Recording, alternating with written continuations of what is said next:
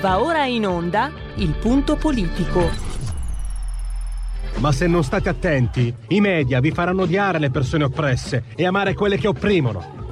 Malcolm X. C'è una radio, Radio Padania, che io capita qualche volta di ascoltarla ed è veramente una paura ascoltarla, una, c'è una rabbia, una, un odio che è totale e non si può nemmeno pensare a fare spallucce, pensare che questo odio, siccome è irrazionale, occorre in qualche modo dimenticarlo. Occorre in qualche modo farlo rientrare nel dibattito politico. E poi sguatteri del padrone un cazzo. Sguatteri del padrone un beneamato cazzo. Vi invito però ad ascoltare ogni giorno per 5 minuti Radio Padania Libera.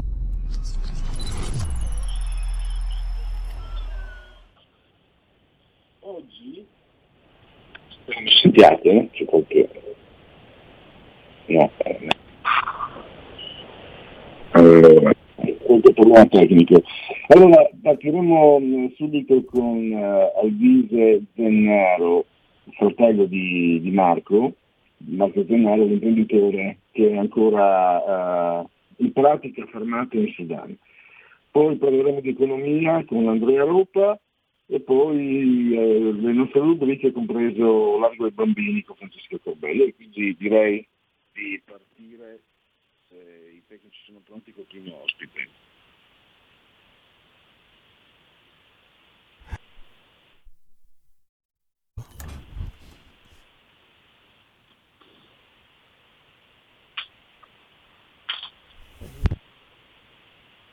Pronto? Pierluigi, eh, l'ospite lo avremo tra un minuto.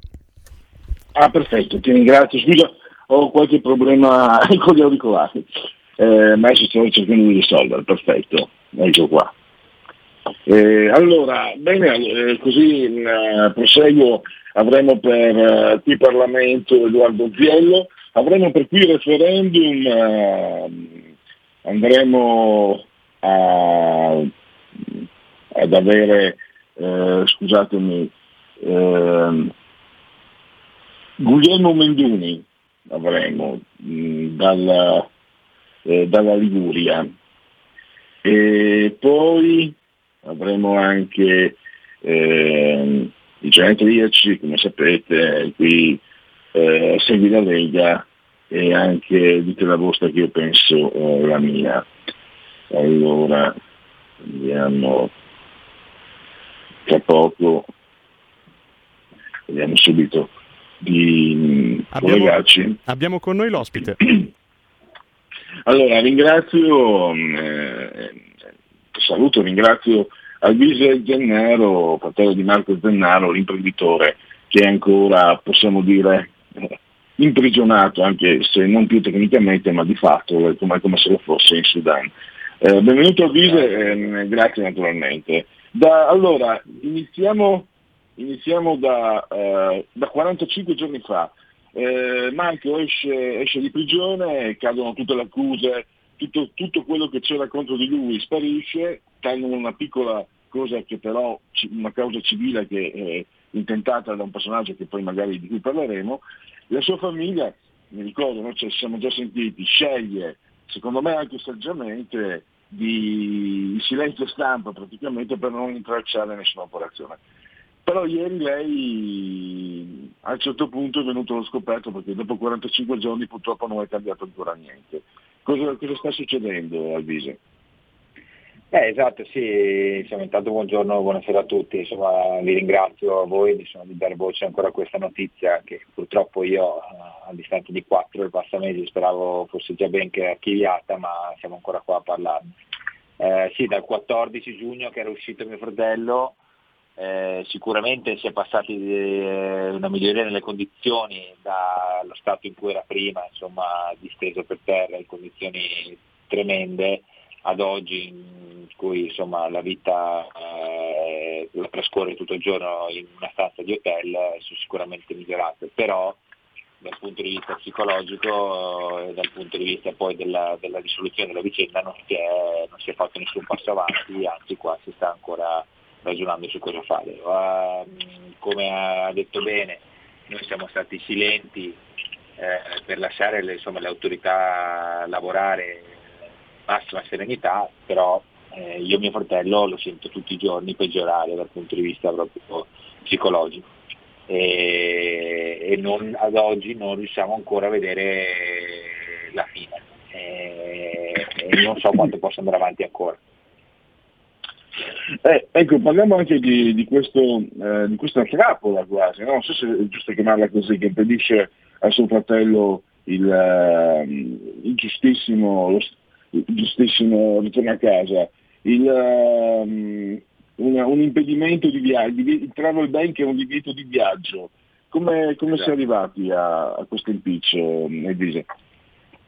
Eh, loro sostanzialmente questa figura eh, riconducibile appunto eh, insomma, la, la, parte mi, militare, diciamo, miliziane dei, dei, del paese che sono riconducibili direttamente a una figura all'interno del, del, del Consiglio di transizione del Sudan, eh, hanno fatto questa, questa, causa civile che ha sostanzialmente eh, le stesse accuse della causa penale che è peraltro decaduta poiché mio fratello non ha mai avuto alcuna relazione commerciale con quest'altra controparte.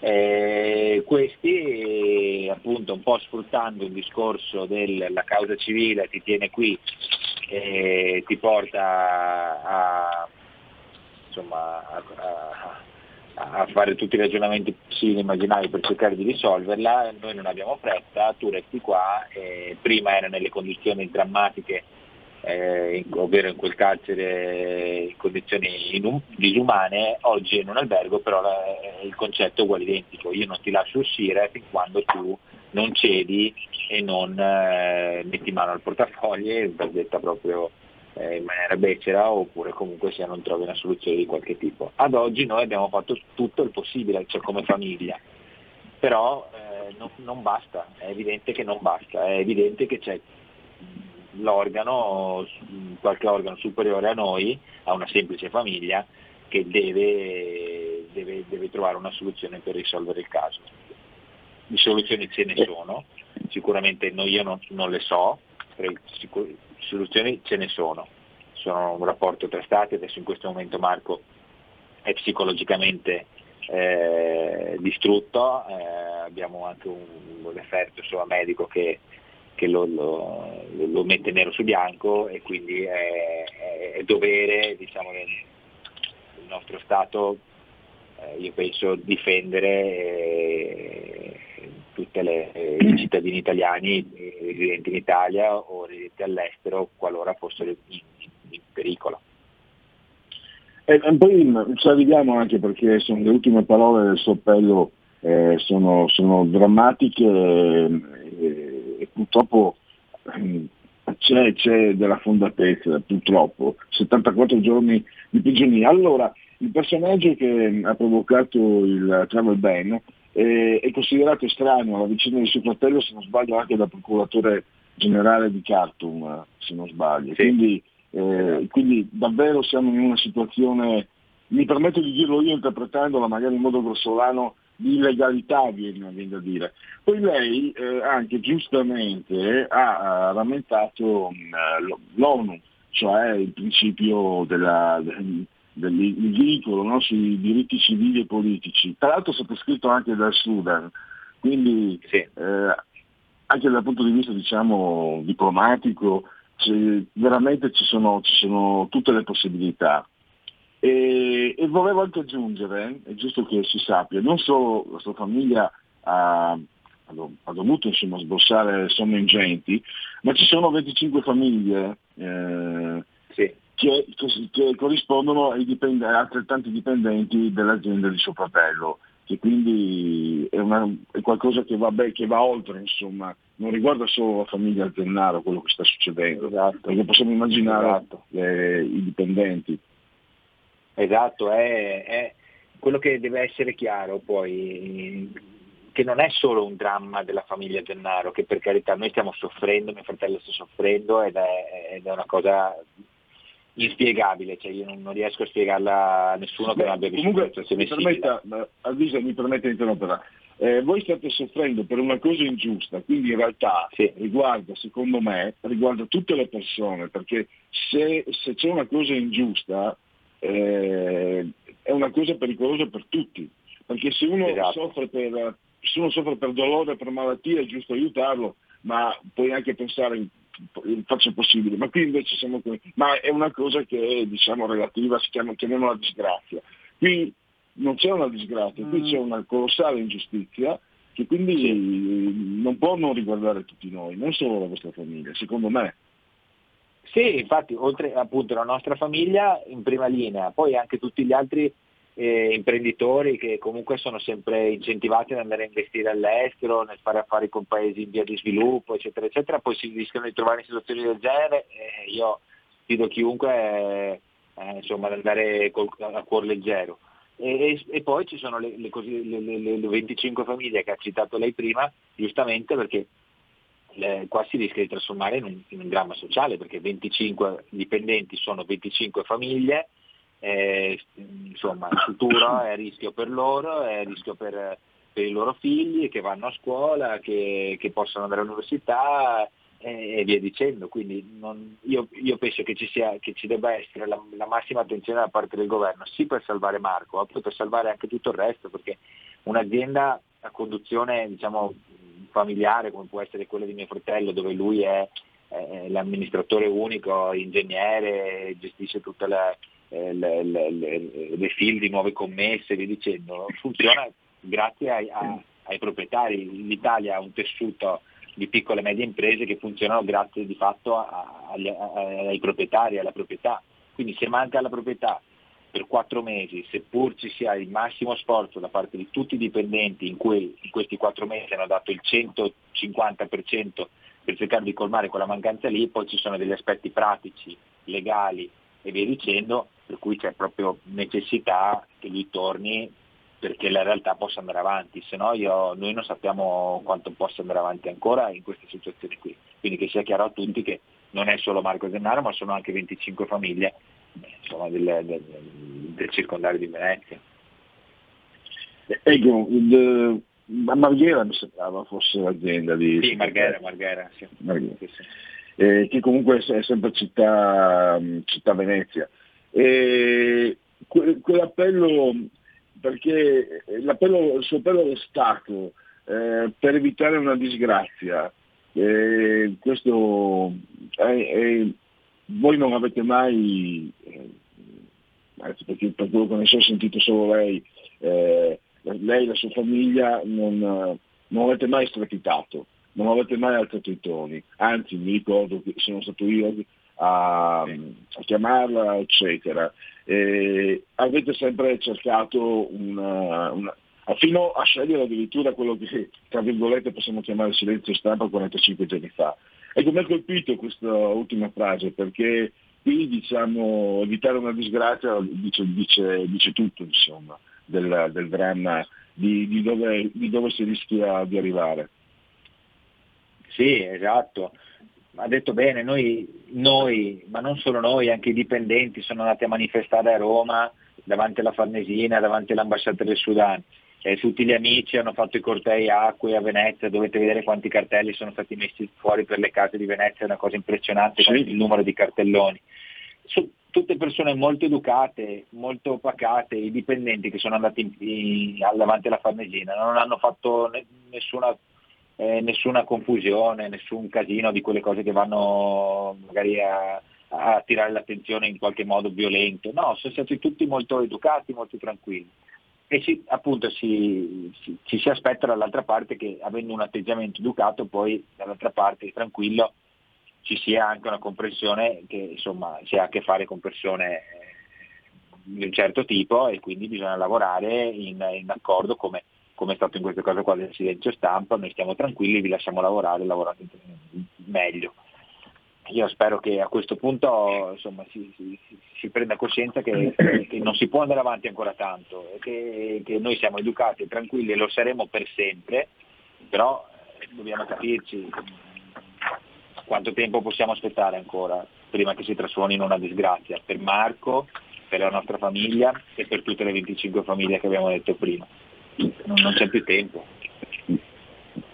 E questo di sembrare prosaico ritengo anche importante quello che ha segnalato lei, cioè Eh, è il classico della piccola media impresa, il proprietario eh, è colui che va anche in giro per il mondo, fiere, eccetera, quello che è, proprio per, per poter continuare eh, la produzione, la produttività. E quello che ha detto lei, anche se è un po' prosaico adesso dirlo magari da parte mia, però è importante anche questo, cioè un, una, un terribile segnale per tutti quelli, soprattutto io sono di quelle parti, mio papà era di, di, di, di Portogruaro, quindi eh, di Gruaro, quindi io sono cresciuto a San Vito Tagliamento, quindi conosco bene insomma, no? cioè, lì si prende, certo. il proprietario prende, viaggia, va, eccetera. Se si dà il messaggio, se le cose dovessero andare male, c'è la tragedia umana, ma si comincia anche, e poi si crea anche un precedente. E quindi chi fa l'imprenditore cosa fa? Mette a rischio la propria, la propria pelle, sapendo che gli, le autorità italiane non sono riuscite a risolvere un problema come questo. E anche qui, quindi è una vicenda che sinceramente è articolata in modo molto ampio, eh, anche se purtroppo in questo momento chi soffre è suo fratello e voi che, siete, che gli siete più vicini. Però è, è, un dramma che deve essere risolto assolutamente, per, per tanti motivi quindi. Perché che, certo. che, se lei ha fatto questo appello ieri, vuol dire che appunto non ha avuto nessun segnale. Che, cosa si aspetta adesso? Io, io, spero che, insomma, so, so, anche bene che periodo stiamo vivendo in questo momento, il Covid e tutta l'attenzione che viene spostata poi adesso, eh, insomma, molta gente è già in vacanza con la testa, ma qua noi dobbiamo pensare che adesso ad agosto c'è chi andrà in vacanza, ma c'è anche chi è bloccato in Sudan e non può tornare dalla sua famiglia e le vacanze non, non, non le sogna neanche. Quindi eh, io spero che facciano di tutto per risolvere la questione con una velocità, con una pressione che non c'è mai stata rispetto a, ai mesi precedenti. Non dico che non abbiano fatto niente, figuriamoci, hanno lavorato sempre dal primo giorno alla risoluzione della questione. Però mm. qui non, non, si, può, non, si, può più, non si può più aspettare per l'incolumità eh, psicologica di Marco, per, per, per, tutta la nostra famiglia, per il dramma sociale delle 25 famiglie dipendenti. Io, io mi auguro che in queste ultime due settimane che sono da questa, la prossima e la prossima ancora prima diciamo, della, della, della, delle meritate vacanze per, per, per, chi lavora tutto l'anno, che ci sia un boost eh, non indifferente sulla, sulla, sulla, risoluzione del caso, che trovino una soluzione in qualche modo perché sennò qua vuol dire andare a settembre, vuol dire andare a ottobre e non c'è, e non c'è, non, non c'è più futuro. E questo eh, è drammaticamente eh, vero. Allora, eh, siamo arrivati al termine di questa nostra intervista, ringrazio ancora il vice Zennero e speriamo di risentirci veramente al più presto e soprattutto con ogni problema risolto con suo fratello che è tornato, tornato a Venezia. Eh, grazie, grazie, grazie, grazie. Allora, grazie ad avviso, allora al denaro. Noi adesso abbiamo tra poco abbiamo il primo intervallo, vi leggo giusto qualche aggiornamento. Sardegna e Sicilia tornano rosse nelle mappe UE. In sette giorni morti saliti del 46%, Gimbe la quarta ondata, scuola la bocca del piano, la sfida è tornare in presenza, vaccinata con quattro dosi, muore anziana ricoverata per ictus, altre medaglie da canottaggio, dal nuoto dal fioretto, Paltrinieri argento negli 800 stile libero, più un miracolo, giustizia, riforma sul tavolo del Consiglio dei Ministri, Draghi punta a chiudere. Anthony Fauci, vaccinati possono contrarre la Delta e contagiare. Primo addio del nuovo 5 Stelle, lascia la senatrice Botto. È morto Roberto Calasso, l'editore di Adelphi, ed era anche scrittore però, mm, tra l'altro. Eh, vediamo un po', volevo leggere sui mm, i morti allora. Dai casi, dei, eh, dai casi dei, dei decessi, passando per i ricoveri, cresce l'epidemia, e di fatto siamo entrati nella quarta ondata, dopo 15 settimane di calo tornano a salire le vittime, 111 nell'ultima settimana. Sono state eh, il 46% in più rispetto ai 76 della settimana precedente. Eh, lo rileva il monitoraggio indipendente della Fondazione Gimbe relativo alla settimana 21-27 luglio che vede un incremento settimanale del 64,8% di nuovi casi 31.963 rispetto a 19.390. Ci fermiamo per l'intervallo. Porta con te ovunque RPL la tua radio. Scarica l'applicazione per smartphone o tablet dal tuo store o dal sito radiorpl.it. Cosa aspetti?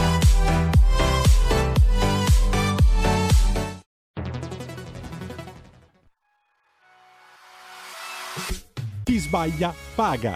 Ci metto la firma. Referendum giustizia. 1. Riforma del CSM. Stop allo strapotere delle correnti. 2. Responsabilità diretta dei magistrati. Più tutele per i cittadini. Chi sbaglia paga. 3. Equa valutazione dei magistrati. I magistrati non possono essere controllati solo da altri magistrati. 4. Separazione delle carriere dei magistrati. Stop alle porte girevoli per ruoli e funzioni. 5. Limiti agli abusi della custodia cautelare. Per una giustizia giusta è un equo processo per tutti. 6. Abolizione decreto Severino. Più tutele per sindaci e amministratori. Firma anche tu ai gazebo della Lega nelle piazze e in tutti i municipi d'Italia. Trovi tutte le informazioni sul sito legaonline.it. Chi sbaglia paga. Ci metto la firma. Referendum giustizia.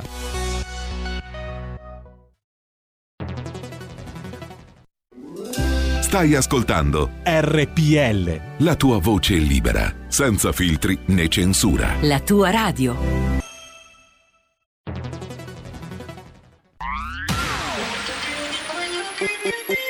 Un suono così non l'hai mai sentito, baby.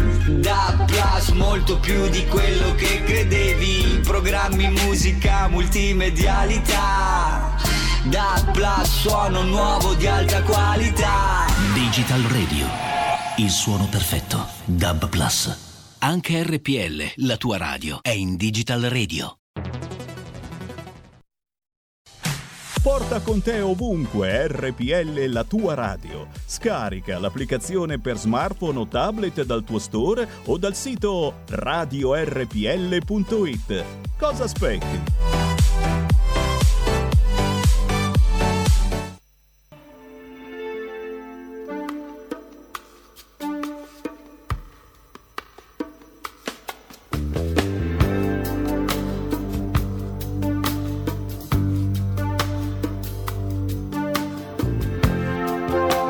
The party's over.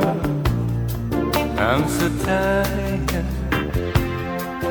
Then I see you coming out of nowhere. Much communication in emotion. Without conversation or a notion.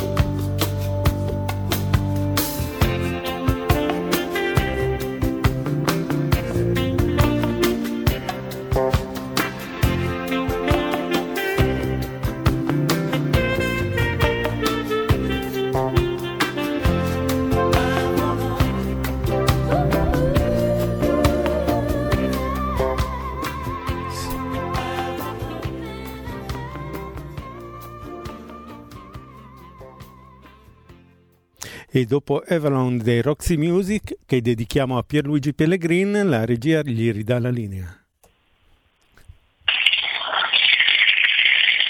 Eccoci di nuovo in collegamento grazie a Stefano, uno dei gruppi della mia giovinezza, eh, quelli prima del 1980, quelli quando c'era ancora Brianino, quelli sono straordinari, dopo sono diventati, quando sono diventati famosi hanno smesso di piacermi, però questo è un brano che ovviamente non può non piacere, era del 1981, quindi 40 anni fa, mamma mia. Pensate che non è proprio mio compaesano, anche se nato anche lui a San Vito Tagliamento, ma la famiglia di Casassa. Uno dei giocatori di calcio della nazionale italiana, che ha vinto l'europeo, Brian Cristante, si chiama Brian perché il padre, che tra l'altro sarebbe, era, è, è italo-canadese, è canadese di nascita, papà di Brian Cristante, l'ha chiamato Brian proprio in onore di Brian Ferry. Solo che, da quello che ho letto nelle interviste, non l'ha neanche mai ascoltato una volta perché ascolta generi musicali di, di altro tipo. Pazienza, non sa cosa si perde. Allora, questa RPL la vostra voce e la vostra radio, tra poco andremo a leggere le carte, si fa per dire, eh, ad analizzare il quadro economico attuale. Perché? Perché eh, insomma qui eh, ha sorpreso, no? credo, sicuramente ha sorpreso me. In realtà non doveva sorprendermi, perché già un mese fa Standard Poor's aveva previsto il PIL, che il PIL italiano crescesse più di quello tedesco, addirittura il eh, 4,9%. Quindi in realtà la notizia che ieri è stata sancita dal Fondo Monetario Internazionale, ieri o l'altro ieri, era già covava, alleggiava, però ehm, ciò nonostante eh, non può, credo, non suscitare una certa sorpresa, eh, perché bisogna pensare, insomma, c'è questo pregiudizio, la Germania ricca, forte, efficiente, e la povera Italia, come sempre, un po' sgangherata e stincarnata, che invece viene da, viene da dire, eh, viene da rievocare, Antonino sarebbe contento se mi, se, se, mi, se mi ascolta sarà contento, una frase famosa anche di Bettino Crazzi, e la nave va che tra l'altro, se, se, non ricordo male, era anche il titolo poi di un film di Federico Fellini, che non ho visto però. Allora, vediamo altri aggiornamenti, prima di metterci in collegamento con eh, Andrea Ropa di QN. Eh, braccio di ferro sulla riforma della giustizia, Consiglio dei Ministri sospeso, i 5 Stelle possibile astensione, Green Pass, deputati di Fratelli d'Italia protestano e occupano l'aula seduta sospesa. Poi questa notizia che mi è stata girata prima da, da una nostra ascoltatrice, vaccini, contagio, mascherine, cosa significano davvero le parole dell'immunologo Fauci, perché Fauci ha detto che il vaccino non evita il contagio, pensate un po'. Allora, questa, quindi, e questo è cioè, il boss americano, eh, questo, quando andava contro Trump queste parole erano, erano viste come Vangelo. Eh, meriterebbero ulteriore approfondimento, ma adesso ci, ci, apprestiamo a parlare di economia, perché eh, le tasche ovviamente hanno, hanno, la loro importanza e eh, vediamo tra poco dovremmo eh, entrare eh, in collegamento Skype, eh, io allora tolgo la condivisione e dovrei, credo, vediamo, ho tolto la condivisione, non so se per Andrea Roppa può vedermi, io vedo lui. Io, io ci sono, ci sono. Benissimo, ecco, credo di esserci anch'io. Allora, eh, do il benvenuto, lo ringrazio, ringrazio, ringrazio davvero Andrea Roppa ehm, di QN, e poi anche insomma, all'Università di, di Bologna, è un economista insomma. Allora, vengo al dunque, io sono addetto ai lavori Andrea e ti dico, eh, il PIL dell'Italia che cresce del 4,9%, cioè più della Germania, eh, che crescerà al 3,5%, lo aveva detto, lo aveva pre, pre, presagito, insomma, previsto Standard Poor's un, un mese fa e, e, ieri o l'altro ieri il Fondo Monetario Internazionale lo ha diciamo, ribadito. Io da non addetto ai lavori, ti dico la verità, sono rimasto sorpreso. Tu come, sì, come eh, hai accolto? Sì. Sì, per Luigi, anzitutto buongiorno e bentrovati ai nostri radioascoltatori. Sì, effettivamente anch'io da addetto ai lavori sono rimasto favorevolmente sorpreso. Ehm, diciamo che dal punto di vista statistico e matematico erano cifre che in qualche modo erano state anticipate, però così nella loro crudezza e anche nella loro nettezza, devo dire, perché eh, una previsione di crescita per il 2021 al 4,9% contro il 3,6-3,5% della Germania è una netta, eh, è una crescita superiore e dopo decenni dopo decenni in cui ci eravamo abituati ad essere no, il fanalino di coda dell'Europa eh, trovarsi a crescere così tanto di più della Germania, che è sempre stata la locomotiva di questa crescita, effettivamente eh, fa impressione. Insomma, evidentemente eh, come dire, questi risultati scontano anche la, la, la fiducia eh, dei mercati internazionali nei confronti di, di, di, un governo particolarmente così credibile insomma, rispetto a quelli che lo hanno eh, preceduto e, eh, ed evidentemente anche, anche, i mercati, anche, i mercati, in qualche modo ci credono, insomma. quindi dati, dati sorprendenti, dati importanti e poi se mi consenti per Luigi un'osservazione eh, così eh, che mi viene dopo, dopo, dopo, dopo, la vittoria degli europei, dopo alcuni episodi che ho visto in, in Germania, tipo, eh, tipo quella, quella, catastrofica alluvione nel, eh, nella parte ovest del paese, oppure anche più banalmente l'incidente a Leverkusen eh, della nube tossica, ho avuto netta l'impressione nelle ultime settimane che la Germania assomigliasse terribilmente all'Italia e l'Italia cominciasse a somigliare un pochino, un pochino alla Germania. Devo dire questo con una, una, punta di compiacimento da un certo punto di vista nei confronti degli amici tedeschi. Una, una curiosità, eh, riprendo una frase di Giuliano Amato, eh, siamo credo gli europei del 2000, salutando la squadra della nazionale italiana di calcio eh, si raccomandò, mi raccomando, se vincete eh, avremo un balzo del PIL. Nel 2006 accadde la vittoria, però mi sembra che eh, non si sia verificato uh, un innalzamento del PIL nel 2006, da quello che, da quello che ho visto io, insomma, quindi può essere anche sfuggito. E adesso di nuovo, dopo la vittoria dell'Italia in Inghilterra, eh, tutti di nuovo puntano sul PIL. Questi dati qua sembrerebbero quasi convalidare eh, quello che diceva Giuliano Amato, volevo una tua opinione.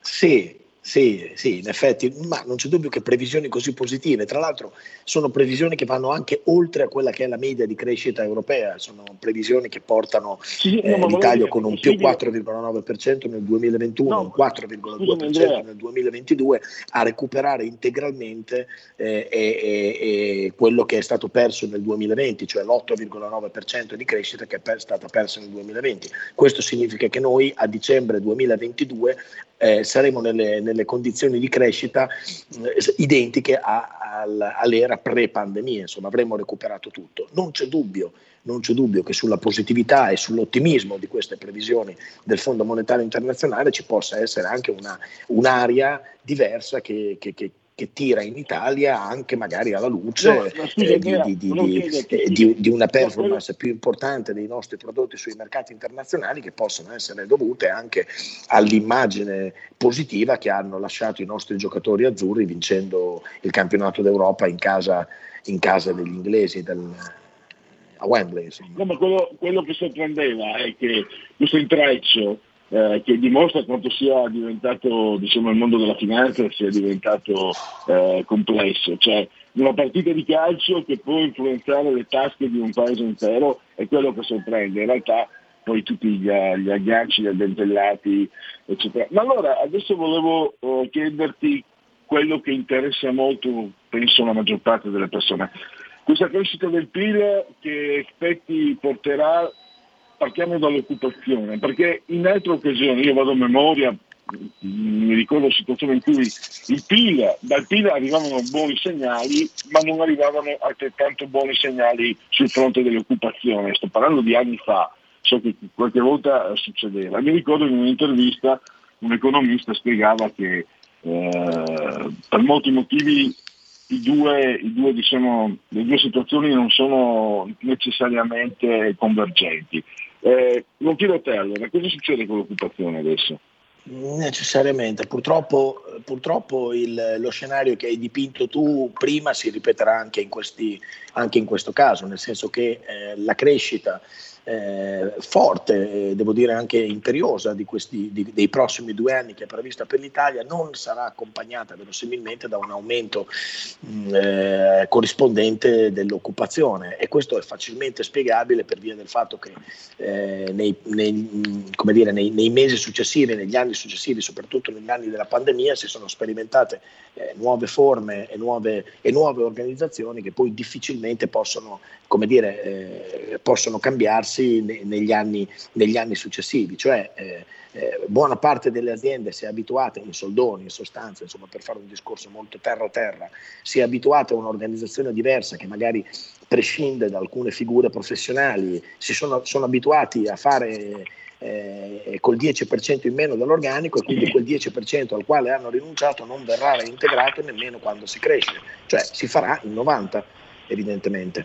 E questo, questo dire, è il lato oscuro di, di, del, di, della pandemia, cioè ci, l'eredità che ci lascerà la pandemia sarà che, fine, che, alla fine del 2022 avremo sì recuperato tutta quanta la crescita del PIL, ma non, non avremo recuperato integralmente, almeno non del tutto, quelli che erano i livelli occupazionali pre, eh, pre-pandemia.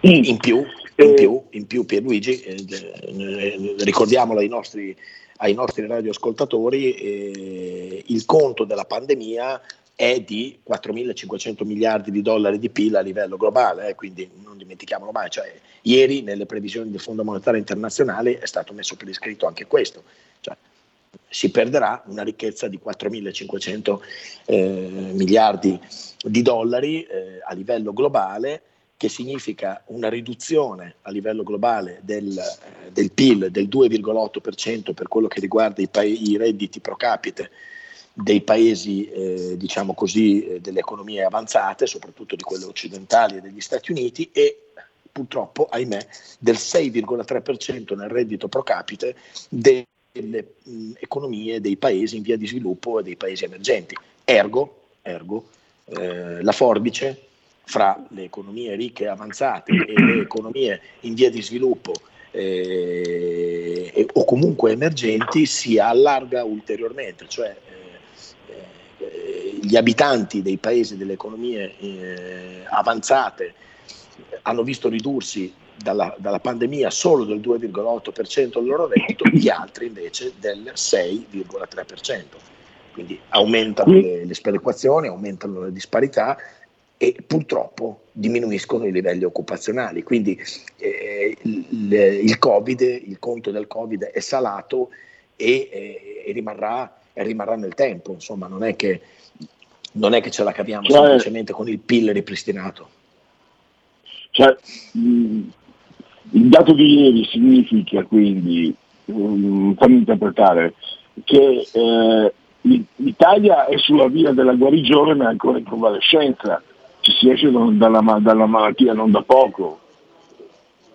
Beh, certo, Possiamo... certo, anzi, certo, anzitutto perché appunto, come ti dicevo, per recuperare l'8,9% di PIL perduto nel 2020 serviranno due anni, servirà il 2021 e anche il 2022, quindi ci vogliono due anni per, per recuperare e soprattutto perché eh, appunto non, tutte, non, tutti i sintomi di questa malattia, tanto per rimanere nel, nella metafora, non tutti i sintomi di questa malattia verranno eliminati eh, alla fine del 2022 quando avremo recuperato il PIL eh, della situazione pre-pandemia, perché comunque ci resterà una situazione occupazionale più pesante quindi con un, un, un, saggio di disoccupazione che sarà superiore a quello pre-pandemia, presumibilmente superiore al 10%, che comunque è una cifra ben al di sopra della media dei paesi, dei paesi della, della, UE, e, e, quindi, e, quindi, non è che dire, un colpo di spugno spazzerà via eh, quelle che sono le, le, le conseguenze di una, di una, pandemia che anche dal punto di vista economico lascerà, lascerà dei segni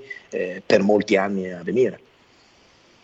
Ecco, i, i segni, le borse dimostrano mercati quindi dimostrano di essere però preoccupati per la variante Delta. Quindi eh, ritorniamo un po' su, su, eh, sulle tematiche che sono più consuete da un anno e mezzo a questa parte. Tu cosa ne pensi? Ma guarda, io ne penso che per quello che riguarda i mercati, tu sai che i mercati sono, sono soliti anticipare eh, le, le, evoluzioni del, del, quadro congiunturale. No? Quindi eh, eh, i mercati evidentemente eh, come dire, scontano una preoccupazione generale per quello che è la recrudescenza di questa di questa pandemia perché soprattutto la variante Delta è estremamente virulenta, pericolosa e ha, e ha comunque portato a una soluzione di continuità per quello che riguarda eh, la, la, la, eh, l'evoluzione della, della, pandemia, cioè sembrava semplicemente, sembrava così, sembrava tutto liscio, sembrava andare tutto bene, cioè più aumentava il numero dei vaccinati e, e, e più si avvicinava la soluzione diciamo così, del problema e invece eh, la variante Delta eh, ci ha insegnato che le cose non sono così lisce, non vanno così lisce, non vanno così in maniera regolare. Eh, nonostante ci sia ormai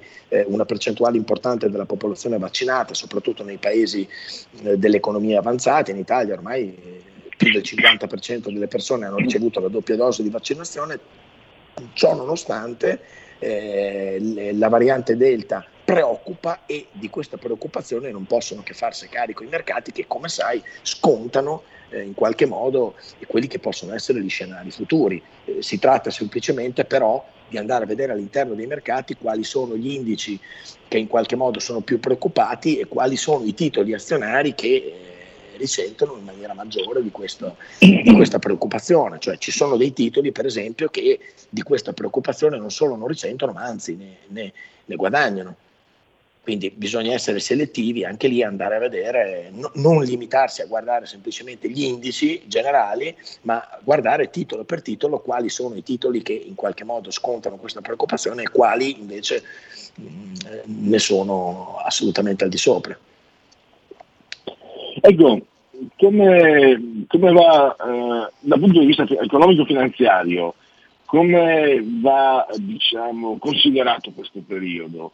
Eh, è una, una, un, un malanno, un'influenza seria dalla quale ci si riprende e tutto ricomincia come prima o è stata una frattura che come chi sa, come sa bene chi ha subito fratture poi lascia però eh, eh, in eredità dolori e, e difficoltà? Beh, la mia opinione è quella che sia la seconda delle tue ipotesi che hai prefigurato, cioè questa è una frattura che eh, in qualche modo ha, eh, ha, ha, determinato dei nuovi parametri, ha posizionato dei nuovi limiti e, e, e, semplicemente non sarà possibile ritornare alla situazione preesistente, la pandemia. In questo momento preciso, devo dire, siamo nel pieno dell'estate, quindi i mercati azionari sono un po' sonnacchiosi, sono un pochettino anche in attesa delle decisioni della, della politica monetaria da parte della Federal Reserve americana, quindi in questo momento abbiamo dei dati un po' interlocutori, eh, un po' interlocutori però credo che con la ripresa autunnale autunnale avremo dei segnali in qualche modo un po' più corroboranti, un, un, po, più, eh, un po' più precisi, un po' più stabili.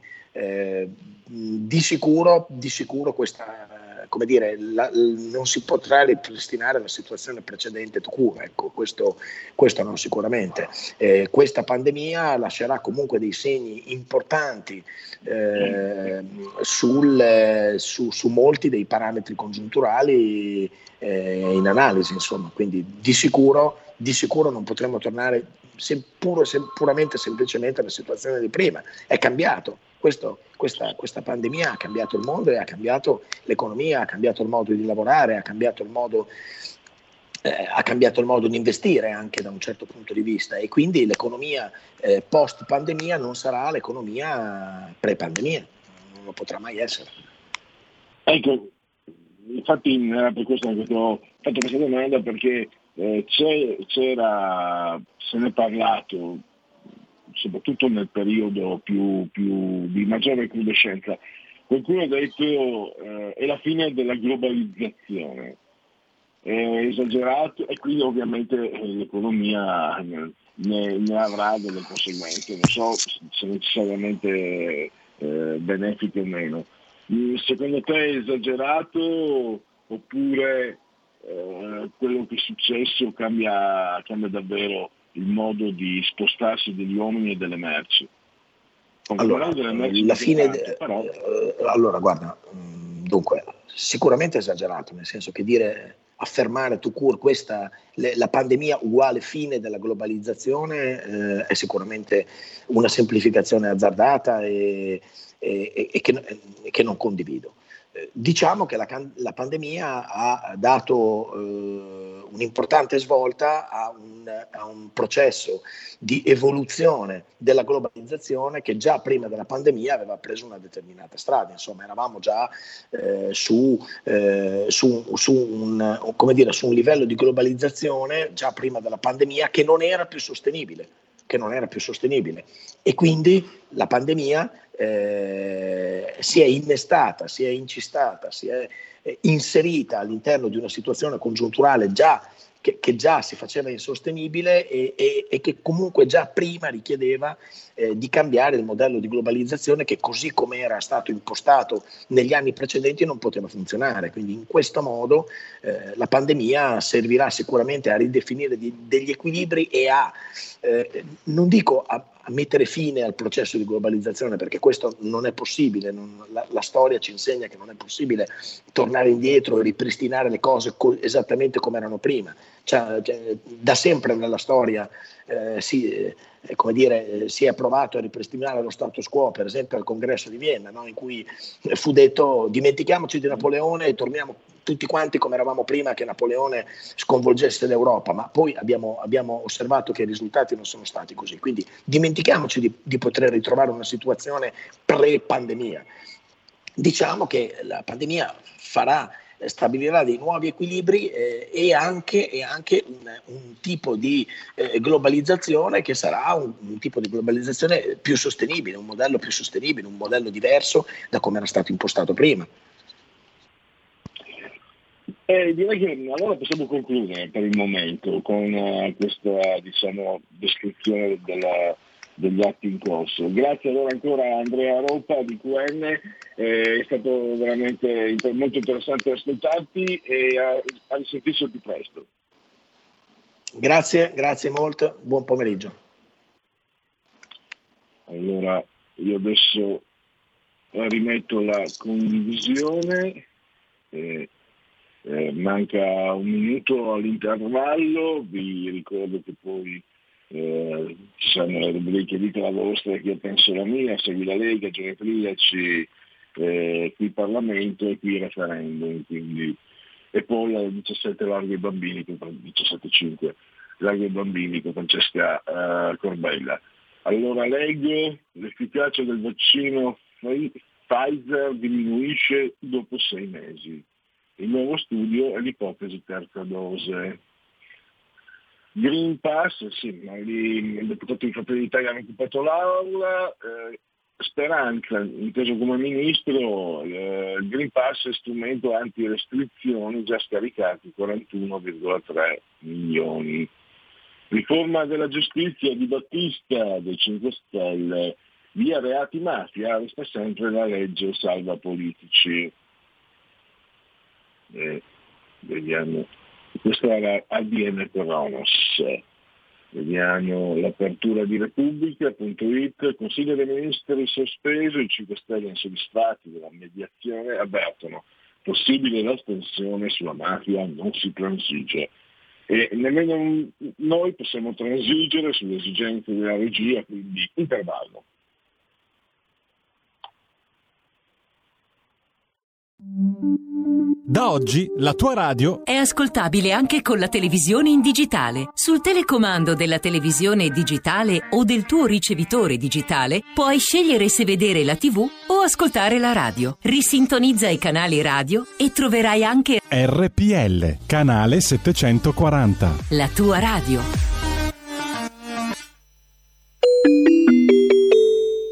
Due per mille alla Lega. Sostieni la Lega con la tua firma. Scrivi il codice D43 sulla tua dichiarazione dei redditi. Assegnare il tuo 2 per 1000 al codice D43, D43, D43 non costa nulla. Aiutaci ad aiutarti. Il tuo supporto è prezioso. Ricorda, D43 per il tuo 2 per 1000 alla Lega di Salvini.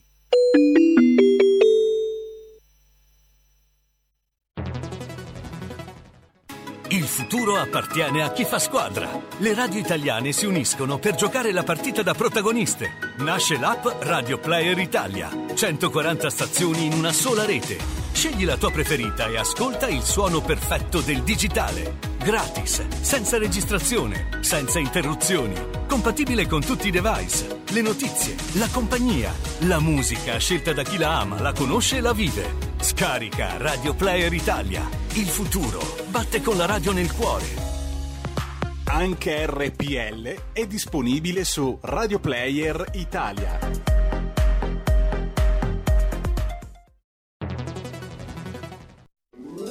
Stai ascoltando RPL. La tua voce libera, senza filtri né censura. La tua radio.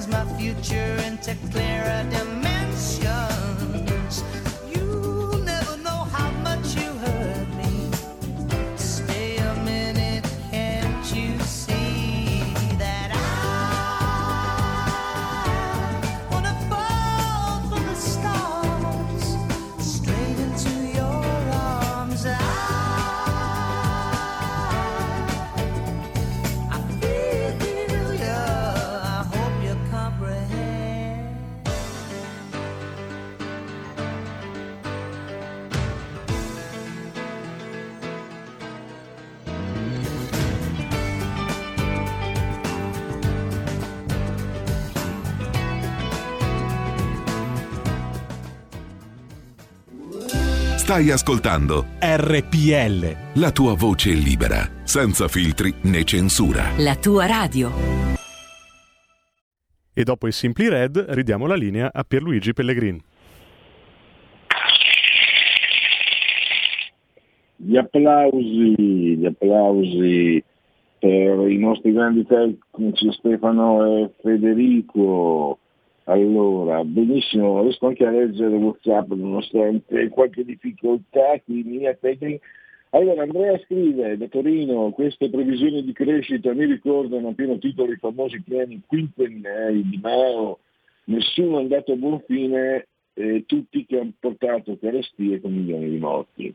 Però anche mh, il piano Marshall, eh, Andrea, era, era- mi risulta che fosse quinquennale e comunque è riuscito ad aiutare l'Europa, l'Italia, eh, nel- devastata da- dalla guerra, qualcosa di buono ha fatto, insomma. Poi per carità eh, abbiamo quell'orrore che sono le case popolari che hanno impestato tutto, però è anche vero che per tante persone, per noi poveri di allora, andare in case, eh, no, non noi, io sono troppo giovane, ma penso ai giovani degli anni 50, mm, all'ondata migratoria, comunque venendo dal, dal Veneto, dal Friuli, dalle regioni meridionali, da situazioni di, estrema, di estremo disagio, immagino che comunque anche un alloggio popolare significasse un salto di qualità. Vabbè, eh, giudizio sospeso, ma non è sospesa, non sono sospese le trasmissioni, questa è sempre RPL, la vostra voce, la vostra radio, chi si abbona a RPL campa oltre cent'anni, meditate gente, meditate, insieme a Federico Stefano Sospesi a 158 metri sopra il livello del mare, le temperature narrano di 22 gradi centigradi sopra lo zero e la temperatura interna 30,2 quella esterna, 49% l'umidità, 1010.7 millibar la pressione, il tutto nel decimo primo, undecimo giorno di Termidoro, mese del calendario repubblicano, per i gregoriani sono 155 i giorni che ci, che ci separano, che ci separano allora, dalla fine. Per tutti invece è un eh, normale Zoibe, giovedì, giovedì 29 di luglio, anno domini 2021. E come sempre un abbraccio forte, forte, forte, forte, forte, forte al signore Angela Carmela Clotilde, insieme a molti altri ci seguono dal televisore, il canale ve lo ricordo è 740 740 740, così come molti ci seguono grazie a applicazioni iOS Android dal tablet, dallo smartphone, dall'iPhone, dalla smart television, dalla Fire TV, dalle stazioni di RPL Radio, passaparola ve ne saremo riconoscenti, molti ancora cullati dall'agito suono digitale della Radio DAB. E poi eh, tramite il portale del giornale della verità su YouTube eh, e da internet. Non volevo riformularci esauditi, quindi direi che possiamo dare l'abbrivio alla prima rubrica che adesso manderemo in onda, vale a dire dite la vostra che io penso la mia al telefono, la tua voce. Dite la vostra, che io penso la mia. Il telefono, la tua voce, allo 02 6620 3529. Anche al numero di WhatsApp 346 64 27 756. Due bande di scimmie si sfidano in città, la strana scena in Thailandia. Allora abbiamo cercato qualche, qualche intervento che eh, a commento di questa vicenda ha- sono i grillini che hanno scelto il campo neutro per lo scontro Grillo Giuseppi. Lì no, sono proprio scimmie, sono scese per stare in piazza quando hanno saputo che Azzolina, Bonafede, Spadafora, Pisano, Trenta, Conte, tutta la banda 5 Stelle stanno andando da loro in Thailandia. Sì, io veramente non riesco a fare distinzioni tra le scimmie, Bonafede, Florina, Pisano, Spadafora, 30, Conte, puntini, puntini. B, guarda che facile, le scimmie sono quelle con l'espressione intelligente. E, mentre vi divertite con simili deprecabili piccolezze, i poverelli migranti soffrono, ma anche soffriscono, nelle cambuse dei natanti ONG. Volete mica che Beppe Cazzo faccia il cameriere? Questo è il, il, il computo, della, il quadro della situazione. Eh, abbiamo noi eh, andiamo avanti. Eh, allora, eh, scusate solo un attimo. Eh, allora, andiamo avanti eh, con, con qualche sondaggio. Abbiamo sondaggi e dati Istat. Allora, scusate, qui ho un sondaggio. Allora, Demopolis, committente RAI, gli italiani e il Green Pass. Qual è l'opinione sul Green Pass? Favorevole il 72%, contrario il 23%, non sa il 5%. Il Green Pass andrebbe applicato anche per navi, aerei, treni e bus a media-lunga percorrenza, sì 75%, no 19%, non sa il 6%. Quindi questo è il quadro sul, sul Green Pass secondo, ripeto, Demopolis. Poi abbiamo eh, dati Istat, alla fine di giugno 2021 i 34 contratti collettivi nazionali in vigore per la parte economica riguardano il 41,3% dei dipendenti, circa 5,1 milioni, corrispondono al 42,1% del monte retributivo complessivo. Nel corso del secondo trimestre 2021 sono stati recepiti quattro contratti per gli acquoi, metalmeccanica, calzature, trasporto merci su strade e servizi di magazzinaggio. I contratti che a fine giugno 2021 sono in attesa da rinnovo scendono a 39 e interessano circa 7,3 milioni di dipendenti, ovvero il 58,7% del totale. Quasi 2 milioni e mezzo in meno rispetto al dato di fine marzo eh, riguardano il 57,9% del monte retributivo complessivo. Il tempo medio di attesa di rinnovo per i lavoratori con contratto scaduto tra giugno 2020 e giugno 2021 è aumentato sia per i lavoratori con il contratto scaduto da 16,6 a 28,1 mesi, sia per il totale dei dipendenti da 13,7 a 16,5 mesi. La retribuzione oraria media rispetto al secondo trimestre del 2020 è cresciuta dello 0,6%. In aumento anche l'indice delle retribuzioni contrattuali orarie dello 0,2% rispetto a maggio 2021 e dello 0,6% rispetto a giugno 2020. In particolare l'aumento potenziale è stato dell'1,2% per i dipendenti dell'industria e dello 0,7% mm, per quello dei servizi privati ed è stato nullo per quelli della pubblica amministrazione. Allora, gli aumenti tendenziali più elevati sono nel settore del legno, carta e stampa, più 2,3%, dell'energia elettrica e gas più 2,2%, del credito assicurazioni più 2%, eh, incremento nullo per settore alimentare, tessile, abbigliamento lavorazione a pelli, delle industrie chimiche, del commercio, delle farmacie private e della pubblica amministrazione. Eh, qui abbiamo invece i dati Istat che riguardano i prezzi e la produzione dell'industria e delle costruzioni.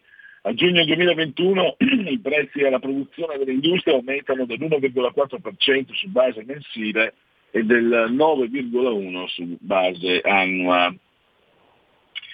Eh, sul mercato interno i prezzi crescono dell'1,7% rispetto a maggio e dell'11% su base annua. Al netto del comparto energetico i prezzi registrano un aumento meno marcato sia a livello congiunturale sia a livello tendenziale.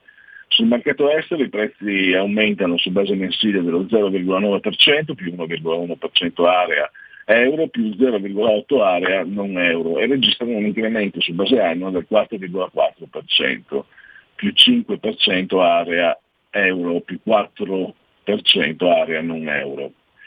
Nel secondo trimestre del 2021 rispetto al trimestre precedente i prezzi alla produzione dell'industria crescono del 3,4%, la dinamica congiunturale è più sostenuta sul mercato interno, più 3,7% rispetto a quello estero. A giugno 2021, con riferimento al comparto manifatturiero, si rilevano aumenti tendenziali per quasi tutti i settori. I più marcati riguardano coche, carbone e prodotti petroliferi raffinati, più 30,3% sul mercato interno, più 51,3% area non euro. Metallurgia, fabbricazione di prodotti metallo, più 14,6% mercato interno, più 20,4% area euro e più 15,5% area non euro. E prodotti chimici, più 9,3% mercato interno, più 6,8% area euro. Le uniche pressioni peraltro di entità contenuta interessano computer e prodotti di elettronica e ottica più 1% eh, sul mercato interno, mezzi di trasporto, prodotti farmaceutici di base, preparati farmaceutici meno 0,6, meno 0,1. A giugno 2021 quindi i prezzi alla produzione delle costruzioni per edifici residenziali e non residenziali crescono dell'1% su base mensile e del 4,5% addirittura su base annua. I prezzi di strade e ferrovie aumentano dell'1,2% in termini congiunturali e del 4% in termini tendenziali.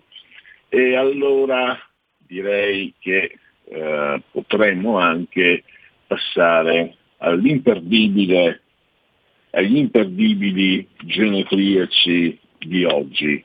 Quindi farei partire la sigla. La verità è che sono cattivo, ma questo cambierà. Io cambierò. È l'ultima volta che faccio cose come questa. Metto la testa a posto, vado avanti, rigo dritto, scelgo la vita. Già adesso non vedo l'ora. Diventerò esattamente come voi. Il lavoro, la famiglia, il maxi televisore del cazzo, la lavatrice, la macchina, il CD e l'apriscatole elettrico. Buona salute, colesterolo basso, polizza vita, mutuo, prima casa, moda casual, valigie, salotto di tre pezzi, fai da te, telequiz, schifezze nella pancia, figli, a spasso nel parco, orario d'ufficio, bravo a golf, l'auto lavata, tanti maglioni, Natale in famiglia, pensione privata, esenzione fiscale, tirando avanti, lontano dai guai, in attesa del giorno in cui morirai. Genetriaci, ricorrenze, commemorazioni dell'undecimo, decimo primo giorno di Termidoro, mese del calendario repubblicano. Lo ripeto, i gregoriani ci avvisano che mancano 155 giorni alla fine. Per tutti è un giovedì isoide, 29 di luglio, anno domini 2021-2021. Oggi mi si dice che la giornata, mi si dice essere la giornata mondiale della tigre. E allora tanti auguri a tutte le tigri del mondo. Poi abbiamo genetriaco di Alexis de Tocqueville. Le società, ha detto, devono giudicarsi per la loro capacità di fare in modo che le persone siano felici. Hai capito?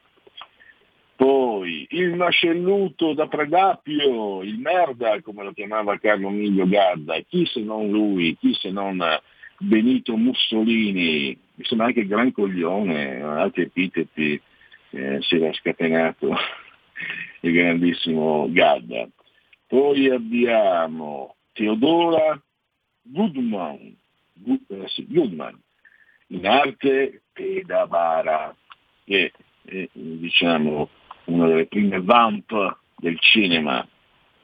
Eh, poi eh, Mario Pellius, eh, eh, Dio stramaledica gli inglesi, come si dice non essere più realisti eh, del re, eh, di solito è sempre mh, mm, indicato come eh, termine di paragone per il servilismo, per i lecacuri, ecco, si diceva, si dice così, veniva considerato. Poi poverino eh, mi sembra che sia stato ucciso poi alla fine perché è andato a Salò, ma adesso non, non ho visto bene. So che diciamo nell'immaginario il servilismo, per indicare un esempio di servilismo spasmodico, eh, prima di Fantozzi si, si diceva Mario Pesci, si diceva Pesci, Mario Pesci, non ricordo la ragazza. Poi un gran calciatore brasiliano che ha vinto anche uno scudetto con una Fiorentina negli anni 60, credo anche sia stato campione del mondo nel 62. Giuligno, poi, che ricordo bene che quando è morto nel 2003, ehm, la curva della Fiorentina gli, gli dedicò qualche manifestazione, anche se appunto erano 40 anni che eh, aveva vinto lo scudetto, però eh, gli dedicarono una commemorazione molto toccante. Poi la tradizione circense di Nando Ruffei, Enzo Girolamo, eh, Enzo Castellari, eh, usava anche lo pseudonimo Girolami, eh, i poliziotteschi, cinema italiano dei primi anni 70. Ecco, ha giocato nel Milan e nella Fiorentina, campione del, ah lui è campione del non so se è Giulino, Amarildo sì, campione del mondo del 62, Amarildo Tavares de Silveira, grandissimo giocatore brasiliano, un uh, funambolo come si diceva un tempo, allenato Brescia, Inter, Shakhtar, eh, eh, Mirsea Lucescu, allenò anche la nazionale rumena, e mi ricordo la nazionale rumena che eh, sbarrò il passo all'Italia campione del mondo nell'82 per gli europei in Francia nell'84, vinti poi dalla Francia di Rouen Michel che segnò una caterva di gol e, fece, e mostrò al mondo lampi di gioco, squarci di gioco illuminanti. Allora, per forse dei Juventus. Poi abbiamo eh, Jean-Luc Anglade, attore francese, eh, un film suo con Beatrice Dalla, coprotagonista Betty Blue, che in francese è Transet de le matin, è un film dell'88, credo, 87-88, bellissimo film, un film molto eh, che colpisce molto.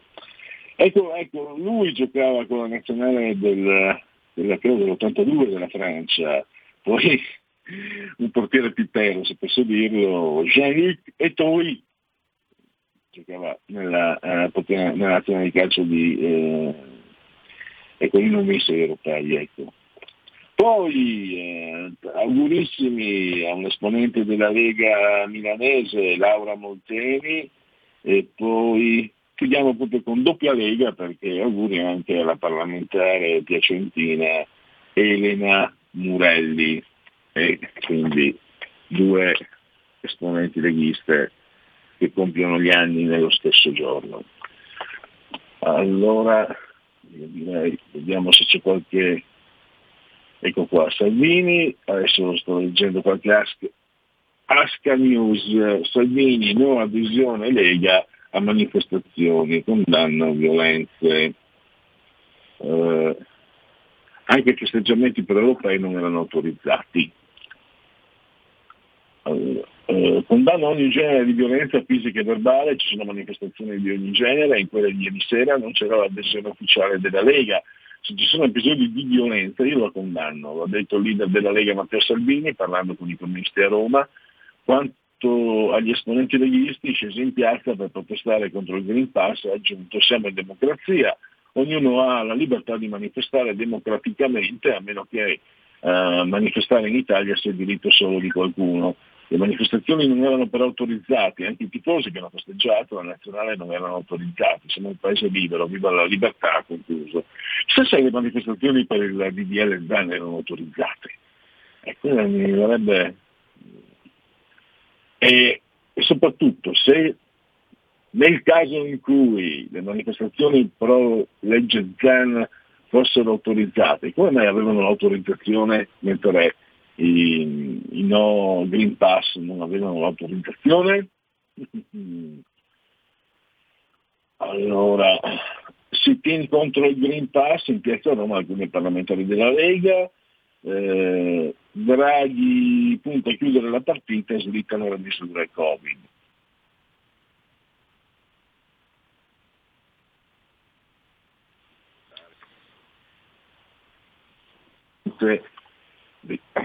fatemi verificare l'apertura di Dagospia e poi direi di passare a Segui la Lega.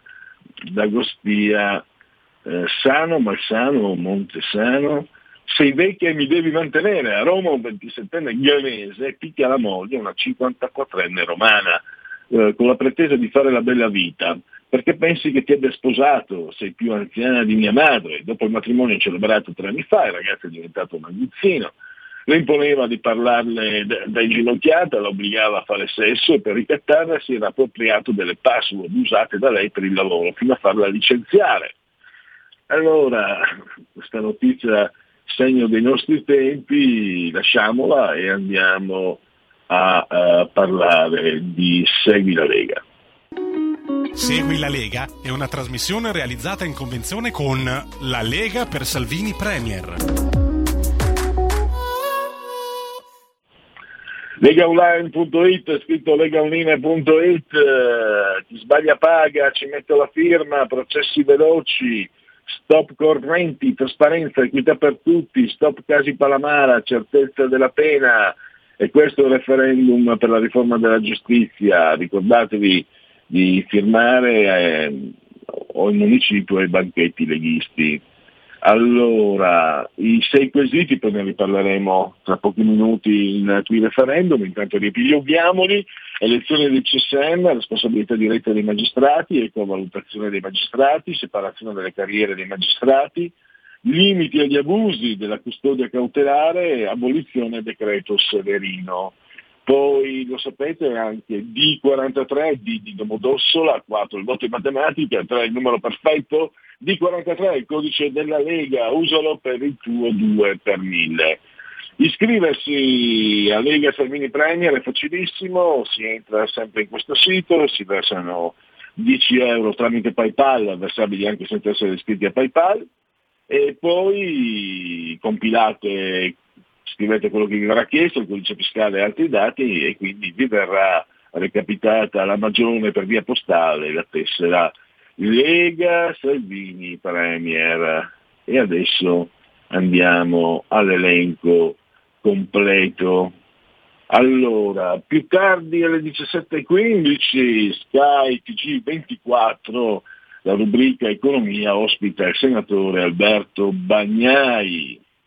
E andando a domani, 30 luglio, eh, Radio Cusano Campus, l'Italia sedesta dà la voce al sottosegretario all'istruzione Rossano Sasso.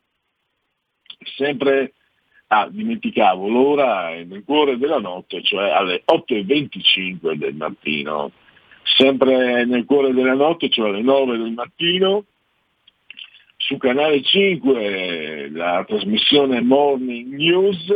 Potrete vedere e ascoltare il presidente della regione Veneto Luca Zaia. E poi ancora in ora antelucana alle 9.40 del mattino sempre domani eh, fate due scatti in avanti del, col telecomando sulla 7 Coffee Break la parlamentare Barbara Salta Martini e infine domani pomeriggio alle 17.15 eh, Sky TG24, la rubrica Economia, Alessandro Morelli, ovvero il vice ministro infrastrutture e eh, trasporti. Direi che con questo ultimo appuntamento possiamo chiudere il Segui la Lega odierno. Segui la Lega è una trasmissione realizzata in convenzione con La Lega per Salvini Premier.